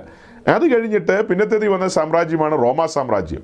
പിന്നത്തേതിൽ ഈ സ്ഥലം അതായത് ഈ പറയപ്പെട്ട സ്ഥലം റോമാ സാമ്രാജ്യത്തിന്റെ കീഴിലായി. അലക്സാണ്ടറിന്റെ കയ്യിൽ നിന്ന് പിന്നീട് റോമാ സാമ്രാജ്യത്തിലേക്ക് പോകുന്നു. റോമാ സാമ്രാജ്യത്തിന്റെ കാലഘട്ടത്തിലാണ് നമ്മുടെ കർത്താവ് യേശുക്രിസ്തു ഈ ഭൂമിയിൽ പൂജാതനാകുന്നത്. ആ സമയത്ത് തന്റെ ശുശ്രൂഷയുടെ ഒടുവിലേക്ക് വന്ന സമയത്താണ് യെരുഷലേമിലേക്ക് വരുന്ന കർത്താവ് അത്തിയെ നോക്കി അത്തിയെ ശപിക്കുന്നത് ഫലമില്ലാതെ. അപ്പോൾ ഇത് എത്ര കാലമായി എന്നൊന്ന് നോക്കിയേ നിങ്ങൾ? ഇതിന് ചരിത്രത്തിലേക്ക് നോക്കിയേ. എത്രയോ നൂറ്റാണ്ടുകളായിട്ട് ഫലമില്ലാതെ ഫലമില്ലാതിരിക്കുകയാണ്. യാതൊരു ഫലവുമില്ല. ഏ മുന്തിരിവള്ളിയുടെ കാര്യത്തെക്കുറിച്ച് ഷിയാവ് അഞ്ചി പറയുന്നുണ്ട്. നല്ല മുന്തിരിവള്ളിയാണ് മിശ്രമിൽ നിന്ന് കൊണ്ടുവന്ന് നട്ടത്. പക്ഷെ പിന്നീട് കാച്ചത് മുഴുവനും കാട്ടുമുന്തിരിങ്ങയാണ്. കാച്ചത്? അതായത് അതിന്റെ ഫലം വന്നപ്പോൾ അതിനകത്ത് പുളിപ്പുള്ള കാട്ടുമുന്തിരിങ്ങയാണ് പിന്നീട് കിട്ടിയത്. നല്ല രീതിയിലല്ല ഫലം കായ്ച്ചത്. അത്തിയെ നോക്കിക്കേ. അത്തിയുടെ കാര്യവും അങ്ങനെ തന്നെ. ഒലിവിന്റെ കാര്യത്തിലേക്ക് പോയാലും അങ്ങനെ തന്നെ. അതിന്റെ ഡീറ്റെയിൽസ് ഒക്കെ ഉണ്ട്. ഒലിവിന്റെ കാര്യത്തിലേക്ക് പോയാൽ. അപ്പോൾ ഇസ്രായേൽ എന്ന് പറയുന്ന ആ ഒരു സമൂഹം സമ്പൂർണമായും ഫലരഹിതമായി പോയി. ഫലരഹിതമായി പോയി. ദൈവം അവരുടെ നടപ്പ് നോക്കി. നടപ്പ് നോക്കി അവരെ പരിശോധിച്ചു. പക്ഷേ ഈ എസ് എ കെയിൽ കണ്ട വാക്യം ദൈവം അവർക്ക് അനുകൂലമായി കേട്ടോ പിന്നത്തേതിൽ ദൈവം അവർക്ക് അനുകൂലമായി അവരെ മടക്കി കൊണ്ടുവരുന്ന കാര്യമാണ് എസ് കെയിൽ കാണുന്നത്. അവരുടെ പ്രവാസത്തിൽ നിന്ന് ദൈവം അവരെ മടക്കി കൊണ്ടുവരുന്നു. ആ ദേശം ദേശം അവർക്ക് വേണ്ടി ഫലം പുറപ്പെടുവിക്കുന്ന കാര്യം അതായത് കൃഷിയും കൃഷിയും വിതയും ഒക്കെ ഉണ്ടാകുമെന്നാണ് പറഞ്ഞത്. ഇസ്രായേൽ ജനം മടങ്ങി വരുമ്പോൾ രാഷ്ട്രീയമായി തളിർക്കുന്നില്ല. രാഷ്ട്രീയമായി അവർക്ക് ഭരണവും അധികാരവും ഒന്നുമില്ല. അതൊക്കെ കൈമോശം വന്നുപോയി അതെല്ലാം കൈവിട്ടു പോയ കേസാണ്. അത് വീണ്ടും തളിർക്കുന്ന കാര്യം എന്ന് പറയുന്നത് യേശുക്രിസ്തു പറഞ്ഞതാണ് അത്തി തളിർക്കൂ എന്ന് പറഞ്ഞത്. ആ തളിർത്ത കാലമാണ് ആയിരത്തി തൊള്ളായിരത്തി നാൽപ്പത്തിയെട്ട് മെയ് മാസത്തിലാണ് മെയ് മാസം പതിനഞ്ചാം തീയതിയാണ് അത്തി തളർത്തത്. അതായത് ഇസ്രായേൽ എന്ന് പറയുന്ന രാഷ്ട്രം പിന്നീട് ചരിത്രത്തിൽ പുനഃസ്ഥാപിക്കപ്പെട്ടത്. അപ്പോൾ എന്നാ ഇത് അവസാനിച്ചത്? ഒന്നാം പ്രവാസത്തിൽ ബാബലിലേക്ക് പോയ അന്നാണ് ഇസ്രായേൽ അത്തി ശരിക്കും അവസാനിച്ചു പോയത്. രാഷ്ട്രീയമായി അവർ അവസാനിച്ചു പോയി. പിന്നീട് യാതൊരു അധികാരമോ ഭരണമോ ഒന്നും അവരുടെ കയ്യിലില്ല. അവർ പ്രവാസത്തിൽ കിടക്കുകയല്ലേ? മറ്റു പലരുമാണ് അവരെ ഭരിക്കുന്നത്. മറ്റു പലരുടെയും ഭരണത്തിന് കീഴിലാണ് ഇസ്രായേൽ കിടന്നത്. എന്നാൽ ദൈവത്തിന്റെ പ്രവചനമാണ്. അപ്പോൾ രണ്ട് കാര്യം വന്നു. ദിവ്യ പുസ്തകത്തിൽ കണ്ടു ദൈവം അവർക്ക് വിരോധമായിരിക്കുന്നു. എസ് കണ്ടു ദൈവം അവർക്ക് അനുകൂലമാകുന്നു. അപ്പോൾ അവരുടെ നടപ്പിൽ ദൈവത്തിന് അവരോട് അനുതാപം തോന്നിയിട്ട് അതിനും വാക്യമുണ്ട് കേട്ടോ. ലിവിയ പുസ്തകം തന്നെ ഇരുപത്താറാം അധ്യായത്തിന്റെ നാൽപ്പത്തിരണ്ടാമത്തെ വാക്യം ഒന്ന് വായിച്ചേ. Leviticus twenty six verse forty two ഞാൻ യാക്കോബിനോടുള്ള എന്റെ നിയമം ഓർക്കും. ഇസ്ഹാക്കിനോടുള്ള എന്റെ നിയമവും അബ്രഹാമിനോടുള്ള എന്റെ നിയമവും ഞാൻ ഓർക്കും. ദേശത്തെയും ഞാൻ ഓർക്കും. അത് കഴിഞ്ഞിട്ടുള്ള വാക്യത്തിൽ കാണുന്നത് അവർ ദേശം വിട്ടുപോയിട്ട് അവരില്ലാതെ അത് ശൂന്യമായി കിടന്ന് തന്റെ ശബത്തുകളെ അനുഭവിക്കും. ഇസ്രായേൽ ജനം ദേശം വിട്ടുപോയി കഴിഞ്ഞാൽ ആ നിലം ശബത്താചരിക്കുമെന്ന്. ഇത് ഒന്നാം പ്രവാസത്തോടുള്ള ബന്ധത്തിലെ കാര്യമാണ്. ഇസ്രായേൽ എഴുപത് വർഷക്കാലം ബാബേലിൽ അടിമത്തത്തിൽ കിടക്കുകയാണ്. അല്ലെങ്കിൽ പ്രവാസത്തിൽ കിടക്കുകയാണ്. ആ പ്രവാസത്തിൽ കിടക്കുന്ന കാലഘട്ടം അതിനൊരു ശവത്തിന്റെ ഒരു കണക്കുണ്ട്. ആ കണക്കിൽ ഇവർ ആചരിക്കാതെ പോയ കാലം. ആ കാലം എന്ന് പറഞ്ഞാൽ എഴുപത് വർഷക്കാലമാണ്. ആ എഴുപത് വർഷക്കാലം ദേശം ശൂന്യമായി കിടക്കും. അവിടെ വിതയോ കൊയ്ത്തോ ഒന്നും നടക്കാതെ ദേശം ഫലം തരാത്ത നിലയിലായിരിക്കും. അത് കഴിഞ്ഞിട്ട് ഇവർ മടങ്ങി വരും. മടങ്ങി വരുമ്പോൾ ആ ദേശം അതാണ് എസ് കെ വായിക്കുന്നത് മടങ്ങി വന്നു കഴിയുമ്പോൾ വീണ്ടും ദേശം ഫലം പുറപ്പെടുവിക്കും. അതുപോലെ രണ്ടാം പ്രവാസം ഏകദേശം ഏഴ് എഴുപതിൽ അവർ ലോകം മുഴുവനും ചെതറിപ്പോയി. അത് കഴിഞ്ഞിട്ട് അവരെ മടക്കി കൊണ്ടുവരുന്ന കാലമാണ് അല്പം മുമ്പ് പറഞ്ഞത്. ഏകദേശം ആയിരത്തി എണ്ണൂറുകളിൽ അവർ പതിയെ മടങ്ങി തുടങ്ങി. ആയിരത്തി തൊള്ളായിരത്തി പതിനാലിൽ ഒന്നാം ലോകമായുദ്ധം ആ ലോകമായുദ്ധത്തിന് ശേഷം ഒരു മടങ്ങി വരവിന്റെ ആക്കം കൂടി. അത് കഴിഞ്ഞിട്ട് രണ്ടാം ലോകമായുദ്ധം രണ്ടാം ലോകമായുദ്ധത്തിൽ ഇസ്രായേൽ നല്ല പങ്ക് ആളുകളും മടങ്ങി വരാനായിട്ട് ആരംഭിച്ചു. ഇസ്രായേൽ രാഷ്ട്രം സ്ഥാപിതമാകുന്നു. ആയിരത്തി തൊള്ളായിരത്തി നാൽപ്പത്തിയെട്ട് മെയ് മാസത്തിൽ ഇസ്രായേൽ എന്ന് പറയുന്ന രാഷ്ട്രം വീണ്ടും അത്തി തളർത്തു. വീണ്ടും അത്തി തളർത്തു. അപ്പോൾ ഇതൊക്കെ കാണുമ്പോൾ മനുഷ്യപുത്രൻ വാതിൽക്കലാണ്. മനുഷ്യപുത്രൻ വാതിൽക്കലാണ്. അപ്പോൾ അത്തി തളിർത്തി അന്ന് മുതലുള്ള കാര്യങ്ങളാണ് ഇനി ചിന്തിക്കേണ്ട കാര്യങ്ങൾ. അതൊക്കെ ചിന്തിക്കേണ്ട വിഷയങ്ങളാണ് സഹോദരങ്ങളെ. അതാണ് ഇപ്പോൾ ലേറ്റസ്റ്റ് സംഭവിച്ച കാര്യങ്ങളുമായിട്ട് കണക്ട് ചെയ്യുന്നത്. അന്ന് മുതൽ നോക്കിക്കഴിഞ്ഞാൽ അതായത് ഇസ്രായേൽ രാഷ്ട്രം പിറന്നു നെക്സ്റ്റ് ഡേ തൊട്ടടുത്ത ദിവസം നാൽപ്പത്തിയെട്ടിൽ ഈ രാജ്യം ഒഫീഷ്യലി ഇനാഗുറേറ്റ് ചെയ്തതിന്റെ തൊട്ടടുത്ത ദിവസം ചുറ്റും കിടക്കുന്ന അഞ്ച് അറബ് രാജ്യങ്ങൾ ഇസ്രായേലുമായിട്ട് യുദ്ധത്തിന് വന്നു. അഞ്ച് അറബ് രാജ്യങ്ങൾ. ആ അഞ്ച് അറബ് രാജ്യങ്ങൾ യുദ്ധത്തിന് വരുന്നതിനെക്കുറിച്ചുള്ള വാക്യമാണ് സങ്കീർത്തനങ്ങൾ എൺപത്തിമൂന്നിന്റെ മൂന്നും നാലും വാക്യങ്ങൾ ചേർത്ത് വായിക്കും. അവർ നിന്റെ ജനത്തിന്റെ നേരെ ഉപായം വിചാരിക്കുകയും നിന്റെ ഗുപ്തന്മാരുടെ നേരെ ദുരാലോചന കഴിക്കുകയും ചെയ്യുന്നു. വരുവിൻ ഇസ്രായേൽ ഒരു ജാതിയായിരിക്കാതെ വണ്ണം നാം അവരെ മുടിച്ചു കളക അവരുടെ പേർ ഇനി ആരും ഓർക്കരുത് എന്ന് അവർ പറഞ്ഞു. സി ഈ എഴുതിയിരിക്കുന്ന വാക്യപ്രകാരം ചരിത്രത്തിൽ സംഭവിക്കുകയാണ്. എന്താ വായിക്കുന്നത്? വരുവിൻ ഇസ്രായേൽ ഒരു ജാതിയായിരിക്കാതെ വണ്ണം നാം അവരെ മുടിച്ചു കളക. അവരുടെ പേർ ഇനി ആരും ഓർക്കരുതെന്ന് അവർ പറഞ്ഞു. ഇതാരാ പറഞ്ഞത്? ഈ പറയപ്പെട്ട ആയിരത്തി തൊള്ളായിരത്തി നാൽപ്പത്തി എട്ടിലെ ഇസ്രായേൽ രാജ്യം പിറന്നു വീണു അത്തി തളിർത്തു. അത് കഴിഞ്ഞിട്ട് തൊട്ടടുത്ത ദിവസങ്ങളിൽ ഇവരോട് യുദ്ധത്തിന് കടന്നു വന്ന രാജ്യങ്ങൾ ഈജിപ്ത് സൗദി അറേബ്യ സിറിയ പിന്നെ ഇറാഖ് ഇവരോട് യുദ്ധത്തിന് കടന്നു വന്ന രാജ്യങ്ങൾ ഇറാഖ് ജോർദാൻ സിറിയ പിന്നെ സൗദി അറേബ്യ പിന്നെ ഈജിപ്ത്. ഇതിൽ ലീഡർഷിപ്പിലിരിക്കുന്ന ഈജിപ്താണ്. അന്ന് അബ്ദുൾ നാസറാണ് അവരുടെ ഭരണാധികാരി. അയാൾ വളരെ പ്രസിദ്ധനാണ് അബ്ദുൾ നാസർ. അയാൾക്ക് യഹൂദൻ എന്ന് കേട്ടാൽ തന്നെ ദേഷ്യമാണ്. അദ്ദേഹം അന്ന് പറഞ്ഞ പറഞ്ഞൊരു സ്റ്റേറ്റ്മെന്റാണിത് ഈ വേദപുസ്തകത്തിലെ വാക്യൊന്നും പുള്ളി വായിച്ചിട്ടില്ല. പക്ഷേ ഈ സെയിം ആണ് പുള്ളി അന്ന് ഇറക്കിയത്. സ്റ്റേറ്റ്മെന്റൊക്കെ പ്രിന്റ് ചെയ്ത് വരുമല്ലോ. രാജ്യത്തിന്റെ പ്രസിഡന്റുമാരുടെ സ്റ്റേറ്റ്മെന്റുകളൊക്കെ ആകുമ്പോൾ അത് ചരിത്രത്തിന്റെ ഭാഗമാണ്. അദ്ദേഹം ചരിത്രത്തിൽ ഇങ്ങനെ തന്നെയാണ് പറഞ്ഞത്. ഇനി ഒരു മനുഷ്യൻ കേൾക്കാതെ വണ്ണം ഇസ്രായേൽ എന്നുള്ള പേര് പോലും കേൾക്കാതെ വണ്ണം അവരെ വാനിഷ് ചെയ്ത് കളയുമെന്നാണ് പറഞ്ഞത്. തൊട്ടടുത്തുള്ള യുദ്ധത്തിൽ ഇസ്രായേൽ അവരെല്ലാം പരാജയപ്പെടുത്തി. തകർത്ത് കളഞ്ഞു. ഫിഫ്റ്റി സിക്സിൽ യുദ്ധം നടന്നു. അതിലും ഇസ്രായേൽ ജയിച്ചു. അപ്പോൾ ഇതിന്റെ സിക്സ്റ്റി സെവനിലെ സിക്സ് ഡേ വാർ വളരെ പ്രസിദ്ധമായ വാറാണ് ആ സിക്സ് ഡേ വാറിലും ഇസ്രായേൽ തന്നെ ജയിച്ചു. അന്നാണ് അവർ ഈ കിഴക്കൻ ജെറുസലേം പിടിച്ചെടുത്തത്. കിഴക്കൻ ജെറുസലേം പിടിച്ചെടുത്തത്. അത് കഴിഞ്ഞിട്ടുള്ള സെവന്റി ത്രീയിലെ വാറിൽ അതാണ് യോം കിപ്പൂർ വാർ എന്ന് പറയുന്നത് സെവന്റി ത്രീയിലെ വാർ ആ യോം കിപ്പൂറിലാണ് അതായത് ഈ അറ്റോൺമെന്റ് ഡേ ആണ് അവരുടെ പാവോരികാര ദിവസം. അന്ന് ഇസ്രായേലിൽ ഒരു ഇല അനങ്ങില്ലാത്ത ദിവസമാണ് ഒരു കുഞ്ഞു ഒരു കാര്യവും ചെയ്യില്ല. ഒരു പട്ടാളക്കാരനെ തോക്ക് പിടിച്ചുകൊണ്ട് നിൽക്കില്ല എല്ലാവരും ദൈവാലയത്തോടുള്ള ബന്ധത്തിൽ ദൈവസന്നിധിയിൽ കടന്നു വന്ന് ദൈവാലയം എന്ന് പറയാൻ അന്ന് ദൈവാലയമില്ല ഈ പറയുന്ന സമയത്ത്. പക്ഷെ അവരുടെ സിനവുകളിലൊക്കെ കടന്നു വന്ന് അവർ പ്രാർത്ഥനാനിരതരായിരിക്കുന്ന ആത്മതപനം ചെയ്യുന്ന സമയമാണത്. ആ സമയം നോക്കിയിട്ടാണ് ഈജിപ്തിന്റെ നേതൃത്വത്തിൽ ഇസ്രായേലിനെ അടിച്ചത്. ആ അടിയിൽ ഇസ്രായേലിന് സാരമായ പരിക്ക് പറ്റി നല്ല നിലയിലുള്ള കാഷ്വാലിറ്റീസ് ഉണ്ടായി. പിന്നെ പക്ഷേ ആ യുദ്ധം അതിന് വേറൊരു ആംഗിളിൽ നിന്ന് പറഞ്ഞു കഴിഞ്ഞാൽ പരാജയമാണ് ആരംഭത്തിൽ ഇസ്രായേലിന് ഉണ്ടായതെങ്കിലും ആ യുദ്ധത്തിൽ ഇസ്രായേൽ ഗോലാൻ ഹൈറ്റ്സ് എന്ന് പറയുന്ന വളരെ തന്ത്രപ്രധാനമായ സിറിയയുടെ ഭാഗമായ ആ സ്ഥലമൊക്കെ പിടിച്ചെടുത്ത ആ യുദ്ധത്തിലാണ്. അപ്പോൾ നമ്മൾ പറഞ്ഞു വരുന്ന എന്താ സഹോദരങ്ങളെ? പറഞ്ഞു വരുന്നതിന്റെ സാരം ഇത്രയേ ഉള്ളൂ. ഈ പറയപ്പെട്ട കാലഘട്ടത്തിൽ ഈ യുദ്ധങ്ങളിലൊക്കെ അവർ ജയിക്കുകയൊക്കെ ചെയ്തതിന്റെ പിന്നിൽ യഹോവ അവരോട് കൂടെയുണ്ടെന്നുള്ളതാണ്. യഹോവ അവരോട് കൂടെയുണ്ട്. അത് അവരുടെ സ്വഭാവത്തിന്റെ മേന്മ കൊണ്ടൊന്നുമല്ല. അയ്യോ ഈ സോഷ്യൽ മീഡിയയിലെ കമൻസ് ഒക്കെ കാണണം. ഇസ്രായേൽ എന്ന് പറഞ്ഞു കഴിഞ്ഞാൽ ഇതുപോലെ തങ്കപ്പെട്ട മനുഷ്യർ വേറെ ആരും ഇല്ലെന്നാണ് പലരും ചിന്തിക്കുന്നത് അങ്ങനെയല്ല. പ്രവചന നിവൃത്തികളാണ്. പ്രവചന നിവൃത്തികൾ. ദൈവത്തിന്റെ പദ്ധതികളും കാര്യപരിപാടികളും നടക്കേണ്ടതിന് ഇസ്രായേൽ ഈ കനാൻ ദേശത്ത് ഇന്ന് പറയുന്ന ഈ പലസ്തീന്റെ മണ്ണിൽ നിൽക്കണം. അതുപോലെ യെരുശലേം എന്ന് പറയുന്നത്. യെരുശലേം സിക്സ്റ്റി സെവനിലെ വാറിൽ യെരുശലേം അറുപത്തേഴിലെ യുദ്ധത്തിൽ പിടിച്ചെടുത്തതാണ്. അത് വിട്ടുകൊടുക്കണമെന്ന് പറഞ്ഞാണ് ഇന്ന് ലോകരാഷ്ട്രങ്ങൾ മുഴുവനും മുറവിളി കൂട്ടുന്നത്. നമ്മുടെ പോപ്പാണെങ്കിൽ നാഴിക്ക് നാൽപ്പത് വട്ടം പറഞ്ഞുകൊണ്ടിരിക്കുകയാണ് എരിശിലേയും പലസ്തീനികൾക്ക് വിട്ടുകൊടുക്കണം. അത് നിങ്ങൾ പിടിച്ചു വെച്ചുകൊണ്ടിരിക്കുന്നത് അവരുടെ ദേശമാണെന്ന്. എരിശിലേം എങ്ങനെയാ പലസ്തീനികളുടെ ആകുന്നത്? അത് ദൈവവചനം പഠിച്ചു കഴിഞ്ഞാൽ ബൈബിൾ പഠിക്കുന്ന ഏതൊരാൾക്കും മനസ്സിലാകുന്ന ഒരു കാര്യമാണ്. എരിശിലേം എന്ന് പറയുന്നത് എല്ലാ കാലത്തും ഇസ്രായേലിന്റെ സ്വന്തമാണ്. അത് ഇസ്രായേൽ ദേശമാണ്. അത് മഹാരാജാവിന്റെ നഗരമാണ്. യേശു ക്രിസ്തു അങ്ങനെയല്ലേ പറഞ്ഞത്? അത് മഹാരാജാവിന്റെ നഗരമാണ്. അത് ഇസ്രായേലിന്റെ എറ്റേണൽ ക്യാപിറ്റലാണ് എരുശിലേം എന്ന് പറയുന്നത് ഇസ്രായേലിന്റെ എറ്റേണൽ ക്യാപിറ്റലാണ് അത് ഒരിക്കലും വിട്ടുകൊടുക്കില്ല.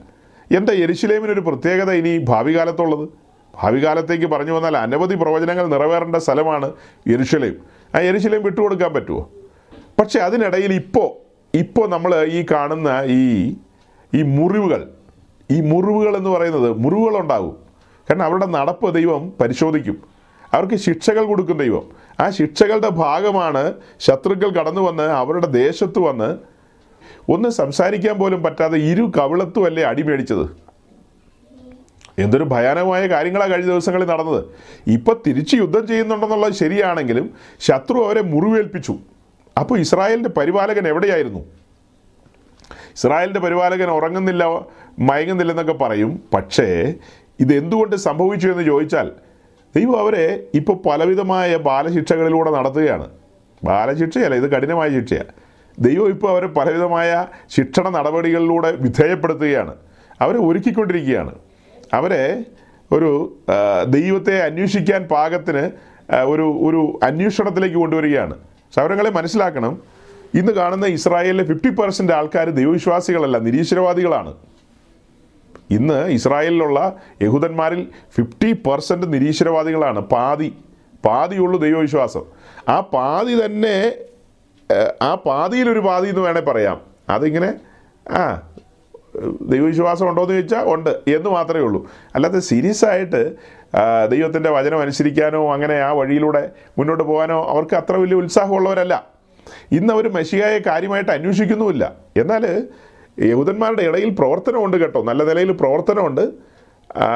യഹൂദന്മാരുടെ ഇടയിൽ നിന്നുള്ള ചർച്ചസ് ഉണ്ട്. ക്രിസ്ത്യൻ ചർച്ചസ് ഉണ്ട്. അവിടെ ഇവിടങ്ങളിലൊക്കെ ചർച്ചസ് ഉണ്ട്. എന്നാൽ ആ ജനം വ്യാപകമായിട്ട് വരുന്ന കാര്യത്തെക്കുറിച്ച് നമ്മൾ കാണുന്ന പ്രവചന പുസ്തകങ്ങളിലാണ് ഉള്ളത് അത് കർത്താവിന്റെ മടങ്ങിവരവിനോടുള്ള ബന്ധത്തിലാണ്. മടങ്ങിവരവ് മീൻസ് രണ്ടാം വരവ് മഹത്വ പ്രത്യക്ഷത മഹത്വ പ്രത്യക്ഷതയോടുള്ള ബന്ധത്തിലാണ് അവർ കുത്തിയമംഗലേക്ക് നോക്കുന്നതും അവർ ആ അനുതാപത്തിലേക്ക് വരുന്നതും അവർക്ക് പുതിയ ഹൃദയം കൊടുക്കുന്നതും അവരുടെ മേൽ നിർമ്മല ജലം തളിക്കുന്നതും ഒക്കെ ആ സമയത്താണ്. അതുവരെ അവരിങ്ങനെയേ പോവുകയുള്ളൂ. ഞാൻ ഇന്നലെ വൈകിട്ടത്തെ മെസ്സേജിൽ പറഞ്ഞു. ഇസ്രായേലിലെ ഏറ്റവും പ്രധാനപ്പെട്ട പട്ടണങ്ങളിലൊന്നാണ് ടെല്ലവീവ് ടെല്ലവീവ് അതിന്റെ വടക്കൻ സൈഡിലോ മറ്റോ ആണ് ടെല്ലവീവ് അത് ഒരു ബോർഡർ സൈഡാണ് കോസ്റ്റൽ സൈഡാണ് ആ പട്ടണം. ആ പട്ടണം എന്ന് പറഞ്ഞാൽ അതൊരു മിനി യൂറോപ്പാണ്. മിനി യൂറോപ്പാണ്. യൂറോപ്യൻ സ്റ്റാൻഡേർഡാണ് അവിടെ. ആ പട്ടണം എന്ന് പറഞ്ഞാൽ ഒരു മ്ലേച്ഛതയുടെ തലസ്ഥാനമാണ്. മ്ലേച്ഛതയുടെ തലസ്ഥാനം. ആ പട്ടണത്തിൽ നടന്ന ഒരു ഈ എൽ ജി ബി ടി കമ്മ്യൂണിറ്റിയുടെ ഒരു ഒരു പരേഡ് ഞാൻ ഒരിക്കൽ ശ്രദ്ധിക്കാനിടയായി. അതിനുശേഷമാണ് ഞാൻ ഈ ടെല്ലവീവിനെ കുറിച്ച് കൂടുതൽ അന്വേഷിക്കുകയും പഠിക്കുകയും ചെയ്തത്. ആ ടെല്ലവീവിൽ ഒരു ഒരു ഒരു തുറന്നു കിടക്കുന്ന ഒരു മേഖലയെന്ന് കൂട്ടിക്കോ. പൂർണ സ്വാതന്ത്ര്യമുള്ളൊരു മേഖലയാണ് എല്ലാ തരത്തിലും. യൂറോപ്പിലൊക്കെയുള്ള അതിനേക്കാളും ഭയാനകമായ നിലയിൽ. ഇപ്പോൾ ഈ ഇസ്രായേലിലുള്ള യഹൂദന്മാരെന്ന് പറയുന്നവരിൽ മെജോറിറ്റി യൂറോപ്പിൽ നിന്ന് വന്നവരാണ്. യൂറോപ്പിൽ നിന്ന് വന്നവരും അവരുടെ മക്കളും കൊച്ചുമക്കളുമാണ് ഇന്ന് ഈ ഇസ്രായേലിൽ പാർക്കുന്നത് യൂറോപ്പിൽ നിന്ന് വന്നവരുടെ. അപ്പോൾ അവരുടെ ഒരു കൾച്ചറും രീതിയും ഒക്കെ ഈ ഈ ഏഷ്യൻ കൾച്ചറുമായിട്ട് അല്ലെങ്കിൽ ഈ ഇസ്രായേലിന്റെ പഴയ കൾച്ചറുമായിട്ടോ വേദപുസ്തകവുമായിട്ടോ ഒരു തരത്തിലും ബന്ധപ്പെട്ടു പോകുന്ന കാര്യങ്ങളല്ല. ഒരു ദൈവവചനത്തിന്റെ വ്യവസ്ഥയിലല്ല ഇപ്പോൾ സഞ്ചരിക്കുന്നത്. അതുകൊണ്ട് ദൈവം അവരെ ശിക്ഷണ നടപടികൾക്കൊക്കെ വിധേയമാക്കും. കാതലായ ഒരു കാര്യം പറഞ്ഞ് ഞാൻ അവസാനിപ്പിക്കാം.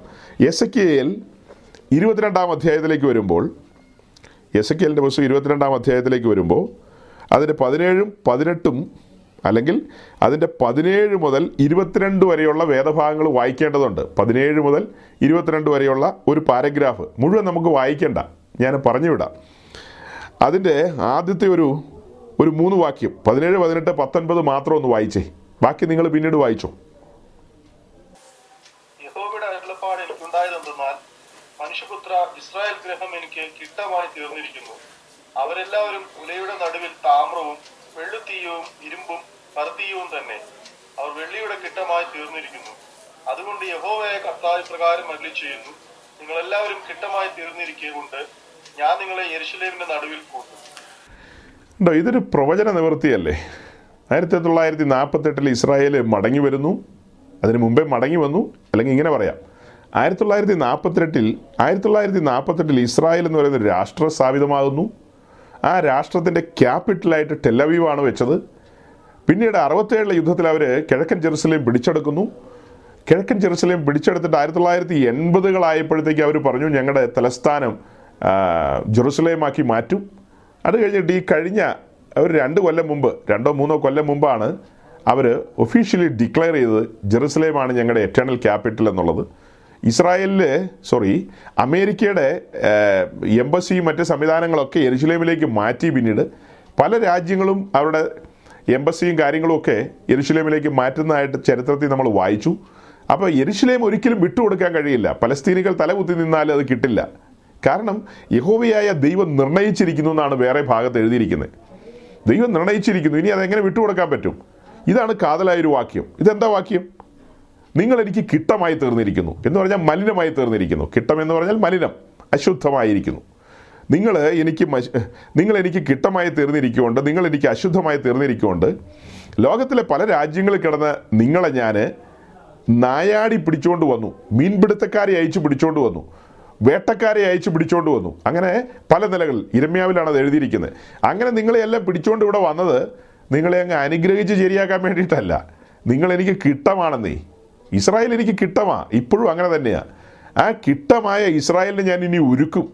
ഞാൻ ഒരുക്കി അവരെ എനിക്കായിട്ട് ഒരുക്കും. ഇപ്പോൾ അവർക്ക് ശിക്ഷണ നടപടികളൊക്കെ ഉള്ളൂ. ഇങ്ങനെയുള്ള ചില ഇടയ്ക്കുള്ള ശിക്ഷണ നടപടികൾ. അവരൊരു ജാതി എന്ന നിലയിൽ മുടിഞ്ഞു പോകാതെ വണ്ണം യഹോവ അവർക്ക് അനുകൂലമായിരിക്കുന്നതുകൊണ്ട് യുദ്ധങ്ങളിൽ അവർ ജയിക്കുന്നു എന്നേ ഉള്ളൂ. യുദ്ധങ്ങൾ ജയിക്കുന്നേ എന്നേ ഉള്ളൂ. ഇപ്പോൾ ദൈവത്തിന്റെ പ്രോഗ്രാം എന്ന് പറയുന്നത് ഇസ്രായേൽ അല്ല എല്ലാവരുടെയും ശ്രദ്ധ ഇസ്രായേലിലേക്ക്. അതെന്തിനാ? ഇസ്രായേലിനെ കുറിച്ച് പഠിക്കുക. ശ്രദ്ധ മുഴുവൻ ഇസ്രായേലിലല്ല. ശ്രദ്ധ സഭയിലാണ്. ഇപ്പോൾ കർത്താവിന്റെ പ്രൈം പ്രോഗ്രാം എന്ന് പറയുന്നത് ദൈവസഭയാണ്.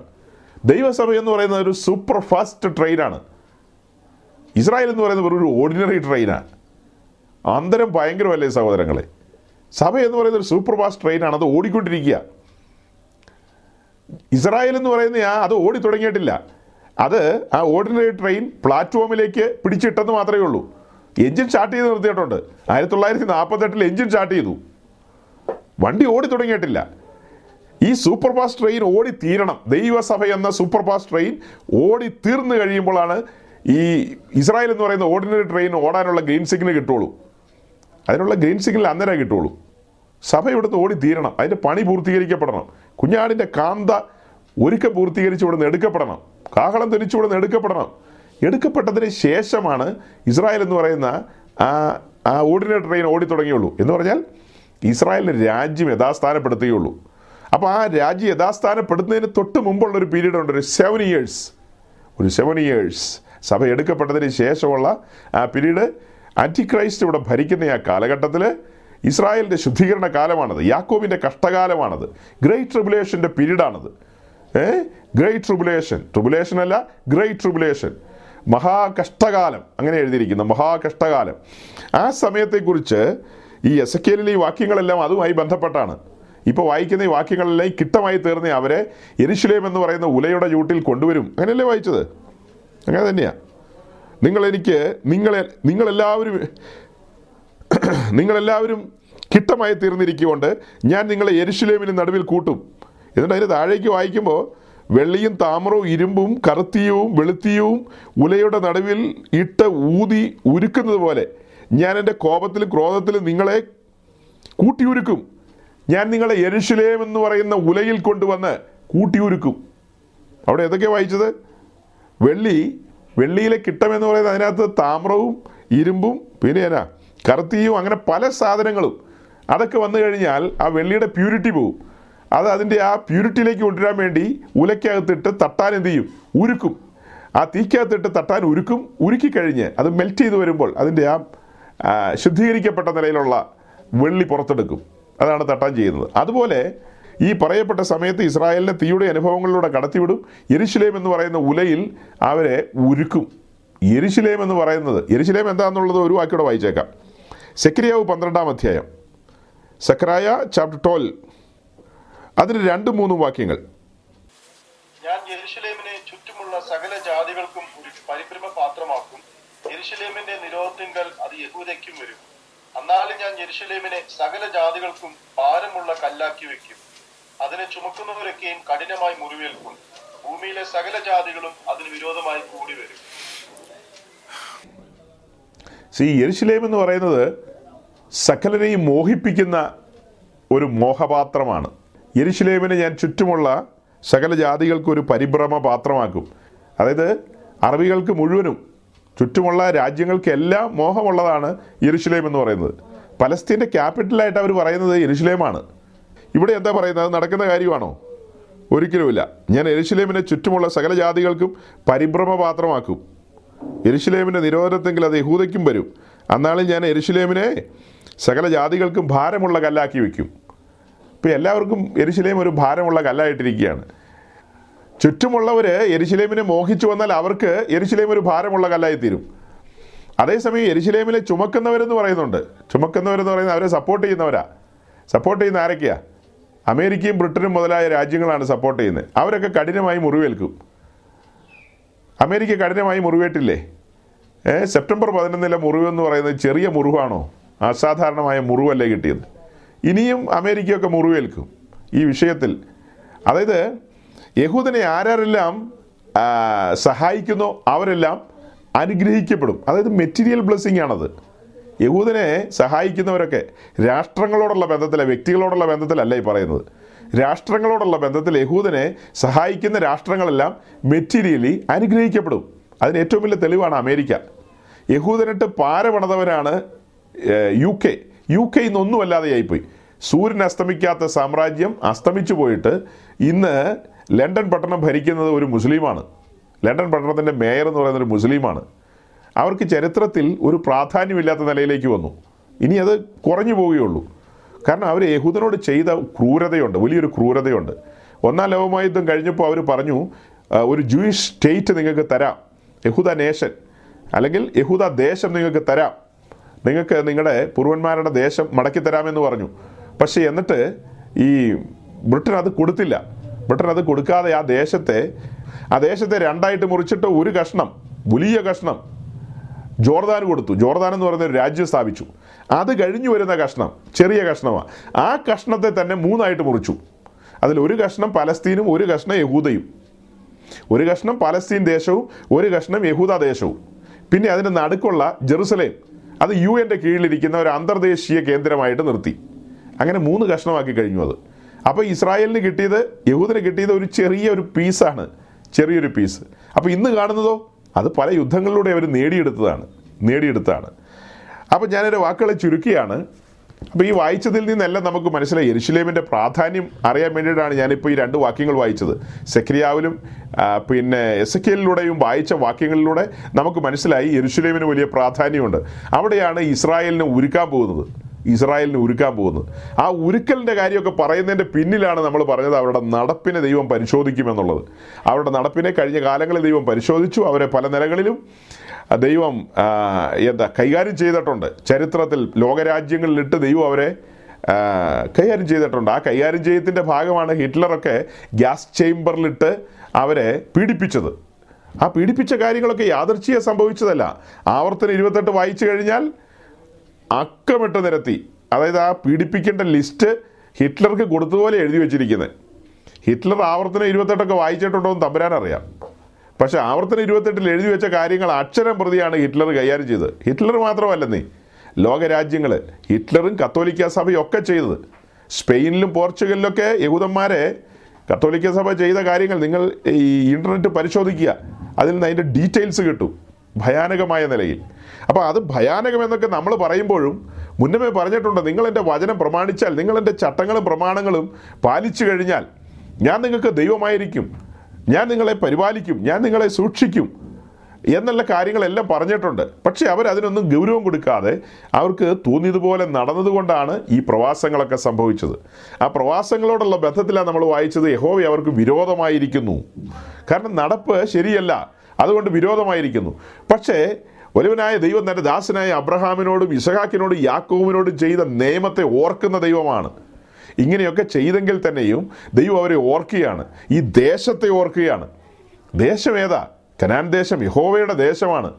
എന്റെ ദേശം എന്നല്ലേ പറയുന്നത്? വേറൊരു ഭാഗത്ത് പറയുന്നുണ്ട് കേട്ടോ. മൈ ലാൻഡ് എന്ന്. എന്റെ ദേശം. എന്റെ ദേശം എന്നാ പറയുന്നത്? ഒരു രാജ്യത്തെക്കുറിച്ചും ദൈവം അങ്ങനെ പറഞ്ഞിട്ടില്ല. ലോകത്തിൽ ഒരു രാജ്യത്തെക്കുറിച്ചും അങ്ങനെ പറഞ്ഞിട്ടില്ല. ഭൂമി അതിന്റെ പൂർണതയും യഹോവയ്ക്കുള്ളതാണെന്ന് നമ്മൾ വായിക്കുന്നുണ്ട്. പക്ഷെ ഒരു രാഷ്ട്രത്തെക്കുറിച്ച് പറയുമ്പോൾ ആ രാഷ്ട്രം എന്റെ ദേശം എന്നാണ് വിളിക്കുന്നത്? കനാനെക്കുറിച്ച് എങ്ങനെയാണ് വിളിക്കുന്നത്? എന്റെ ദേശം. എന്റെ ദേശം എന്ന് വിളിക്കപ്പെട്ട ആ ദേശത്ത് മറ്റാളുകൾ ഇപ്പോൾ പാർക്കുന്നുണ്ടെന്നുള്ളത് സത്യമാണ്. അവരിടക്കാലത്ത് കയറി വന്ന ആൾക്കാരാണ്. പക്ഷെ അവർ പറയുന്നത് ഞങ്ങളാണ് ഉടമസ്ഥരെന്ന്. യഹൂദൻ കയറി വന്ന വലിഞ്ഞു കയറി വന്ന ആൾക്കാരെന്നാണ് അവർ പറയുന്നത്. സത്യം അതല്ല സത്യം ഇത് യഹോവയുടെ ദേശമാണ്. അത് ഇഷ്ടദാനം കൊടുത്തിരിക്കുകയാണ്. അത് അബ്രഹാമിനും ഇസഹാക്കിനും യാക്കോബിനും ഞാൻ കൊടുത്തിരിക്കുകയാണ്. കനാൻ ദേശം നിങ്ങൾക്ക് നിത്യ അവകാശം എന്നാണ് നൂറ്റിയഞ്ചാം സങ്കീർത്തനത്തിൽ വായിക്കുന്നത്. അത് അവർക്ക് നിത്യമായ അവകാശമായി കൊടുത്തിരിക്കുന്നതാണ്. ആ ദേശത്ത് അവരെ ഒരിക്കലും പറിച്ചു കളയാൻ ഇനി കഴിയില്ല. എന്നാൽ ഒടുക്ക് യഹൂദൻ ചിതറും കേട്ടോ. ഇനി യഹൂദൻ ചിതറുമോ എന്നൊക്കെ ആളുകൾ ചോദിക്കുന്നൊരു ചോദ്യമുണ്ട്. അതിനൊരു ഉത്തരം കൂടെ പറഞ്ഞേക്കാം. ഇനി യഹൂദൻ ചിതറും. അത് സഭ എടുക്കപ്പെട്ടതിന് ശേഷമായിരിക്കും. സഭ ഈ ഭൂമിയിലുള്ള കാലത്തല്ലത്. സഭ എടുക്കപ്പെട്ടതിന് ശേഷം പിന്നീട് നടക്കുന്ന യുദ്ധങ്ങളുണ്ട്. അത് കഴിഞ്ഞ് യദുക്രിസ്തുവിന്റെ ഭരണമുണ്ട്. ആ ഭരണത്തിന്റെ ഒടുവിലേക്ക് വരുന്ന സമയത്ത് യഹൂദൻ ചിതറുകയാണ്. ചിതറി ലോകം മുഴുവനും അവർ ചിതറിപ്പോകും. ഇപ്പം തന്നെ നിങ്ങൾക്ക് അച്ചുതണ്ടുകളെ കാണാൻ കഴിയും. ഇപ്പം തന്നെയുള്ള അച്ചുതണ്ടുകൾ എന്താ? കഴിഞ്ഞ ദിവസം പുട്ടിൻ ഒന്ന് സംസാരിച്ചിട്ടുണ്ട്. പുട്ടിൻ പറഞ്ഞു എരുശലേം പലസ്തീന് കൊടുക്കണമെന്ന്. റഷ്യ ആയിരിക്കും ആ അന്തിമ യുദ്ധത്തിനുള്ള ആ ചേരിയുടെ ലീഡറായിട്ട് വരുന്നത്. റഷ്യയുടെ തൊട്ട് പുറകിൽ ഇറാൻ നിൽക്കുന്നു. ഇറാന്റെ പുറകിൽ സിറിയ ഉണ്ട് പിന്നെ അതിന്റെ പുറകിൽ ജോർദാൻ ഉണ്ടാകും. പിന്നെ എത്യോപ്യ ഉണ്ടാകും പിന്നെ ലിബിയ ഉണ്ടാകും ഈജിപ്ത് ഉണ്ടാകും ഈ രാഷ്ട്രങ്ങളൊക്കെ ആ ചേരിയിലേക്ക് വരും. അതേസമയം അറബ് രാജ്യങ്ങൾ എന്നുള്ള പേരിൽ അറിയപ്പെടുന്ന Saudi Arabia U A E Oman Bahrain ഇങ്ങനെയൊക്കെയുള്ള രാജ്യങ്ങളുണ്ട്. ഈ രാജ്യങ്ങൾ പൂർണമായിട്ടും ആ ചേരിയിലേക്ക് ചേരില്ലെന്നുള്ളതാണ് എന്റെ പഠനത്തിൽ നിന്ന് എനിക്ക് മനസ്സിലാകുന്നത്. സൗദി അറേബ്യയെക്കുറിച്ച് തന്നെ യഷ്യാവിന്റെ പുസ്തകത്തിലുണ്ട്. യഹൂദൻ ചിതറിപ്പോകുന്ന സമയം അവർ പെട്രായിലൊക്കെ പോയി ഒളിക്കുന്ന സമയമുണ്ടല്ലോ. അവർ പാറകളുടെ പിളർപ്പിലൊക്കെ പോയി മലകളോട് ഞങ്ങളെ മറപ്പിനെന്നൊക്കെ പറയുന്ന ആ ഒരു കാലം ആ ഒരു സമയം ആ ഒരു ആ മഹാപീഡയുടെ ഏറ്റവും ഒടുവിലത്തെ സമയം അങ്ങനെ ആ ഓടിപ്പോകുന്ന സമയങ്ങളിൽ ഇവർ അറേബ്യൻ മരുഭൂമിയിലേക്ക് ഓടി വരുന്നുണ്ട്. ആ ഓടി വരുന്ന സമയത്ത് ഇവരെ വെള്ളവും അപ്പവുമായിട്ട് എതിരേൽക്കുന്നത് സൗദി അറേബ്യ സൗദി അറേബ്യ എന്നുള്ള അർത്ഥത്തിലാണോ എന്ന് എനിക്ക് സംശയമുണ്ട്. അതായത് ആ ആ അറേബ്യൻ പെനിസുലയിലുള്ള ആ അറേബ്യൻ ഭാഗത്തുള്ള എല്ലാ രാജ്യങ്ങളും അതിൽ പെടുവായിരിക്കും ഒരു പക്ഷേ യു എ ഇ ഇപ്പോൾ യു എ ഇയും അബ്രാഹാം അക്കോഡിൽ ഒപ്പിട്ടവരാണ്. ബഹ്റിൻ ഒപ്പിട്ട് കഴിഞ്ഞു. ഇപ്പോൾ സൗദി അറേബ്യ അതിന്റെ നിലയിലേക്ക് വന്നിട്ടുണ്ട്. പക്ഷേ ഇതിനകത്തൊക്കെ നമ്മൾ അറിയാത്ത ഒത്തിരി ഡിപ്ലോമാറ്റിക് ആയിട്ടുള്ള കാര്യങ്ങളുണ്ട്. നമ്മൾ അറിയാത്ത കാര്യങ്ങൾ പുറമേ അവർ പലസ്തീന് വേണ്ടിയൊക്കെ സംസാരിക്കുന്നുണ്ടെങ്കിലും ഉള്ളിന്റെ ഉള്ളിൽ ഇസ്രായേലുമായിട്ട് അവർക്ക് അടുപ്പവും കണക്ഷനും ഉണ്ട്. ഈ പറയപ്പെട്ട കാലത്ത് അത് എന്ന് സംഭവിക്കും നമുക്കറിയില്ല. ആ കാലഘട്ടത്തിൽ ഇഷയാവിന്റെ പുസ്തകം പതിനഞ്ചിലാണോ പതിനൊന്നിലാണോ എന്ന് എനിക്ക് സംശയമുണ്ട്. ഈ കാര്യം സൗദി അറേബ്യയുമായി ബന്ധപ്പെട്ട അല്ലെങ്കിൽ അറേബ്യൻ ഭൂഖണ്ഡവുമായി ബന്ധപ്പെട്ട് അവരെ ഇസ്രായേലിനെ സഹായിക്കും. ആ കാര്യത്തെക്കുറിച്ചാണ് മത്തായി ഇരുപത്തഞ്ചാം അധ്യായത്തിൽ കാണുന്നത്. ഈ ചെറിയവരിൽ ഒരുത്തിന് ചെയ്തത് എനിക്കാകുന്നു എന്ന് പറയുന്ന അവിടെയാണ്. അതായത് ഞാൻ നഗ്നനായി വന്നു ഞാൻ ദാഹിച്ചു വന്നു ഞാൻ ഭക്ഷണമില്ലാതെ വന്നു. നിങ്ങളെനിക്ക് ഭക്ഷണം തന്നു നിങ്ങളെനിക്ക് വസ്ത്രം തന്നു നിങ്ങളെനിക്ക് കുടിപ്പാൻ വെള്ളം തന്നു. ഇതൊക്കെ അവിടെ പറയുന്നുണ്ട്. അത് ഇസ്രായേൽ ഇങ്ങനെ ചെതറിപ്പോകുമ്പോൾ അവരെ സഹായിക്കുന്ന രാഷ്ട്രങ്ങളോടുള്ള ബന്ധത്തിലാണ് പറയുന്നത്. ആ സഹായഹസ്തത്തിന് അവർക്ക് ലഭിക്കുന്ന പ്രതിഫലമാണ് ആയിരം ആണ്ട് വാഴ്ചയിലേക്ക് യേശുക്രിസ്തുവിന്റെ രാജ്യത്തിലേക്ക് അവർക്ക് സ്വാഗതം. അങ്ങനെ ഒരു സ്വാഗതം. അത് ഇവർ ആ ഒരു മനോഭാവത്തിലാണ്. പറഞ്ഞു വരുമ്പോൾ അവർ ജ്യേഷ്ഠാനുജന്മാരാണല്ലോ. അവർ ബന്ധുക്കളല്ലേ? ഏ? ഇസ്മായിലിന്റെ ഇസഹാക്കിന്റെ മക്കളാണല്ലോ. രണ്ട് കൂട്ടരാണല്ലോ. ഇസ്മായിലിന്റെ ഇസഹാക്കിന്റെ മക്കളാണ്. ഇനിവേ സഹോദരങ്ങളെ വാക്കുകളെ ചുരുക്കാം. നമ്മുടെ കൺമുമ്പിൽ നടക്കുന്ന ഈ കാര്യങ്ങൾ ഈ കാര്യങ്ങളെല്ലാം കാണുമ്പോൾ അത്തി തളിർത്തത് നമ്മൾ കണ്ടു. അത്തി മുതലായ സകല വൃക്ഷങ്ങളും തളിർക്കും. എന്ന് പറഞ്ഞാൽ ചുറ്റുമുള്ള രാജ്യങ്ങളെല്ലാം പൊളിറ്റിക്കലി തളിർത്തു. ഇന്ത്യ പാകിസ്ഥാൻ ഇറാൻ ഇറാഖ് പിന്നെ ചൈന എന്നു വേണ്ട. ഏഷ്യയിലെ ആഫ്രിക്കയിലെ രാജ്യങ്ങളൊക്കെ രാഷ്ട്രീയമായി തളുത്ത ഒരു കാലം. ആ ഒരു കാലഘട്ടത്തിലാണ് നാം. അപ്പോൾ കൊമ്പ് ഇളതായി ഇല തളിർക്കുന്നത് കാണുമ്പോൾ വേനലടുത്തു മനുഷ്യപുത്രൻ വാതിൽക്കൽ. നമ്മുടെ കർത്താവായ യേശുക്രിസ്തു വാതിൽക്കലാണ്. അപ്പോൾ ഈ ഒടുവിലത്തെ ആ യുദ്ധത്തിലേക്ക് വരുന്ന ആ സമയം അതിന്റെ കാലച്ച ഏറ്റവും അടുത്തിരിക്കുകയാണ്. ഇനി എത്ര നാളുണ്ടെന്നും നമുക്ക് പറയാൻ കഴിയില്ല. അതുകൊണ്ട് ഇനി എത്രയും വിശുദ്ധ ജീവിതത്തിലേക്ക് കടക്കേണ്ടതുണ്ട്. ദൈവവിഷയമായി സമ്പന്നരാകേണ്ടതുണ്ട് ദൈവത്തിന്റെ വചനം പ്രമാണിക്കേണ്ടതുണ്ട് കർത്താവിന്റെ കൽപ്പനകൾ പ്രമാണിക്കേണ്ടതുണ്ട് എന്ന് പറഞ്ഞാൽ പ്രമാണിക്കേണ്ടവർ പ്രമാണിക്കുക. പ്രമാണിച്ചവരെ ഓർത്ത് സ്തോത്രം. അടുത്തടുത്ത പടികളിലേക്ക് കടക്കേണ്ടവർ അടുത്തടുത്ത പടികളിലേക്ക് കടക്കുക. ആത്മീയ വിഷയങ്ങൾക്ക് ഊന്നൽ കൊടുക്കുക. ഗൗരവമായിട്ട് ദൈവജനത്തെ അഭിമുഖീകരിക്കുക. ആത്മാവിൽ നിറയപ്പെടുക. ആത്മാവിൽ നടത്തപ്പെടുക. അങ്ങനെ ആത്മാവിൽ നടത്തപ്പെടുന്ന ഏതെങ്കിലും ഒരു സമയത്ത് കാഹളം ധ്വനിച്ചോളും. നമ്മൾ അതോർത്ത് സങ്കടപ്പെടേണ്ട കാര്യമില്ല അല്ലെങ്കിൽ ടെൻഷൻ അടിക്കേണ്ട വിഷയമില്ല. കാഹളം ധനിക്കുന്നു സഭ എടുക്കപ്പെടുന്നു ആ കൂട്ടത്തിൽ നാം ഇവിടുന്ന് എടുക്കപ്പെടുന്നു. അങ്ങനെ എടുക്കപ്പെട്ടാൽ മാത്രം പോരാ നല്ല ഒരുക്കം പൂർത്തീകരിക്കപ്പെട്ട് ഏ? ഒരുക്കം പൂർത്തീകരിക്കപ്പെട്ട് നല്ല നിലയിൽ കുഞ്ഞാടിന്റെ കാന്ത് എന്ന നിലയിൽ പേർ വിളിക്കുന്ന നേരം ആ ഉന്നതമായ പദവിയിലേക്കും ഉന്നതമായ നിലയിലേക്കും പുതിയ യെരൂശലേമിന്റെ അവകാശി ഓഹരിക്കാരും ഒക്കെയായി മാറാൻ പാകത്തിന് പ്രാപ്തിയുള്ളവരായി നാം എത്തിപ്പെടേണ്ടതുണ്ട്. അതിന് ഈ ഒരുമിച്ച് കൂടലുകളെല്ലാം സഹായകരമാകട്ടെ എന്ന് പ്രാർത്ഥിച്ചുകൊണ്ടും ആശംസിച്ചുകൊണ്ടും ഞാൻ എന്റെ വാക്കുകളെ ചുരുക്കുകയാണ്. ദൈവം അനുഗ്രഹിക്കട്ടെ. താങ്ക്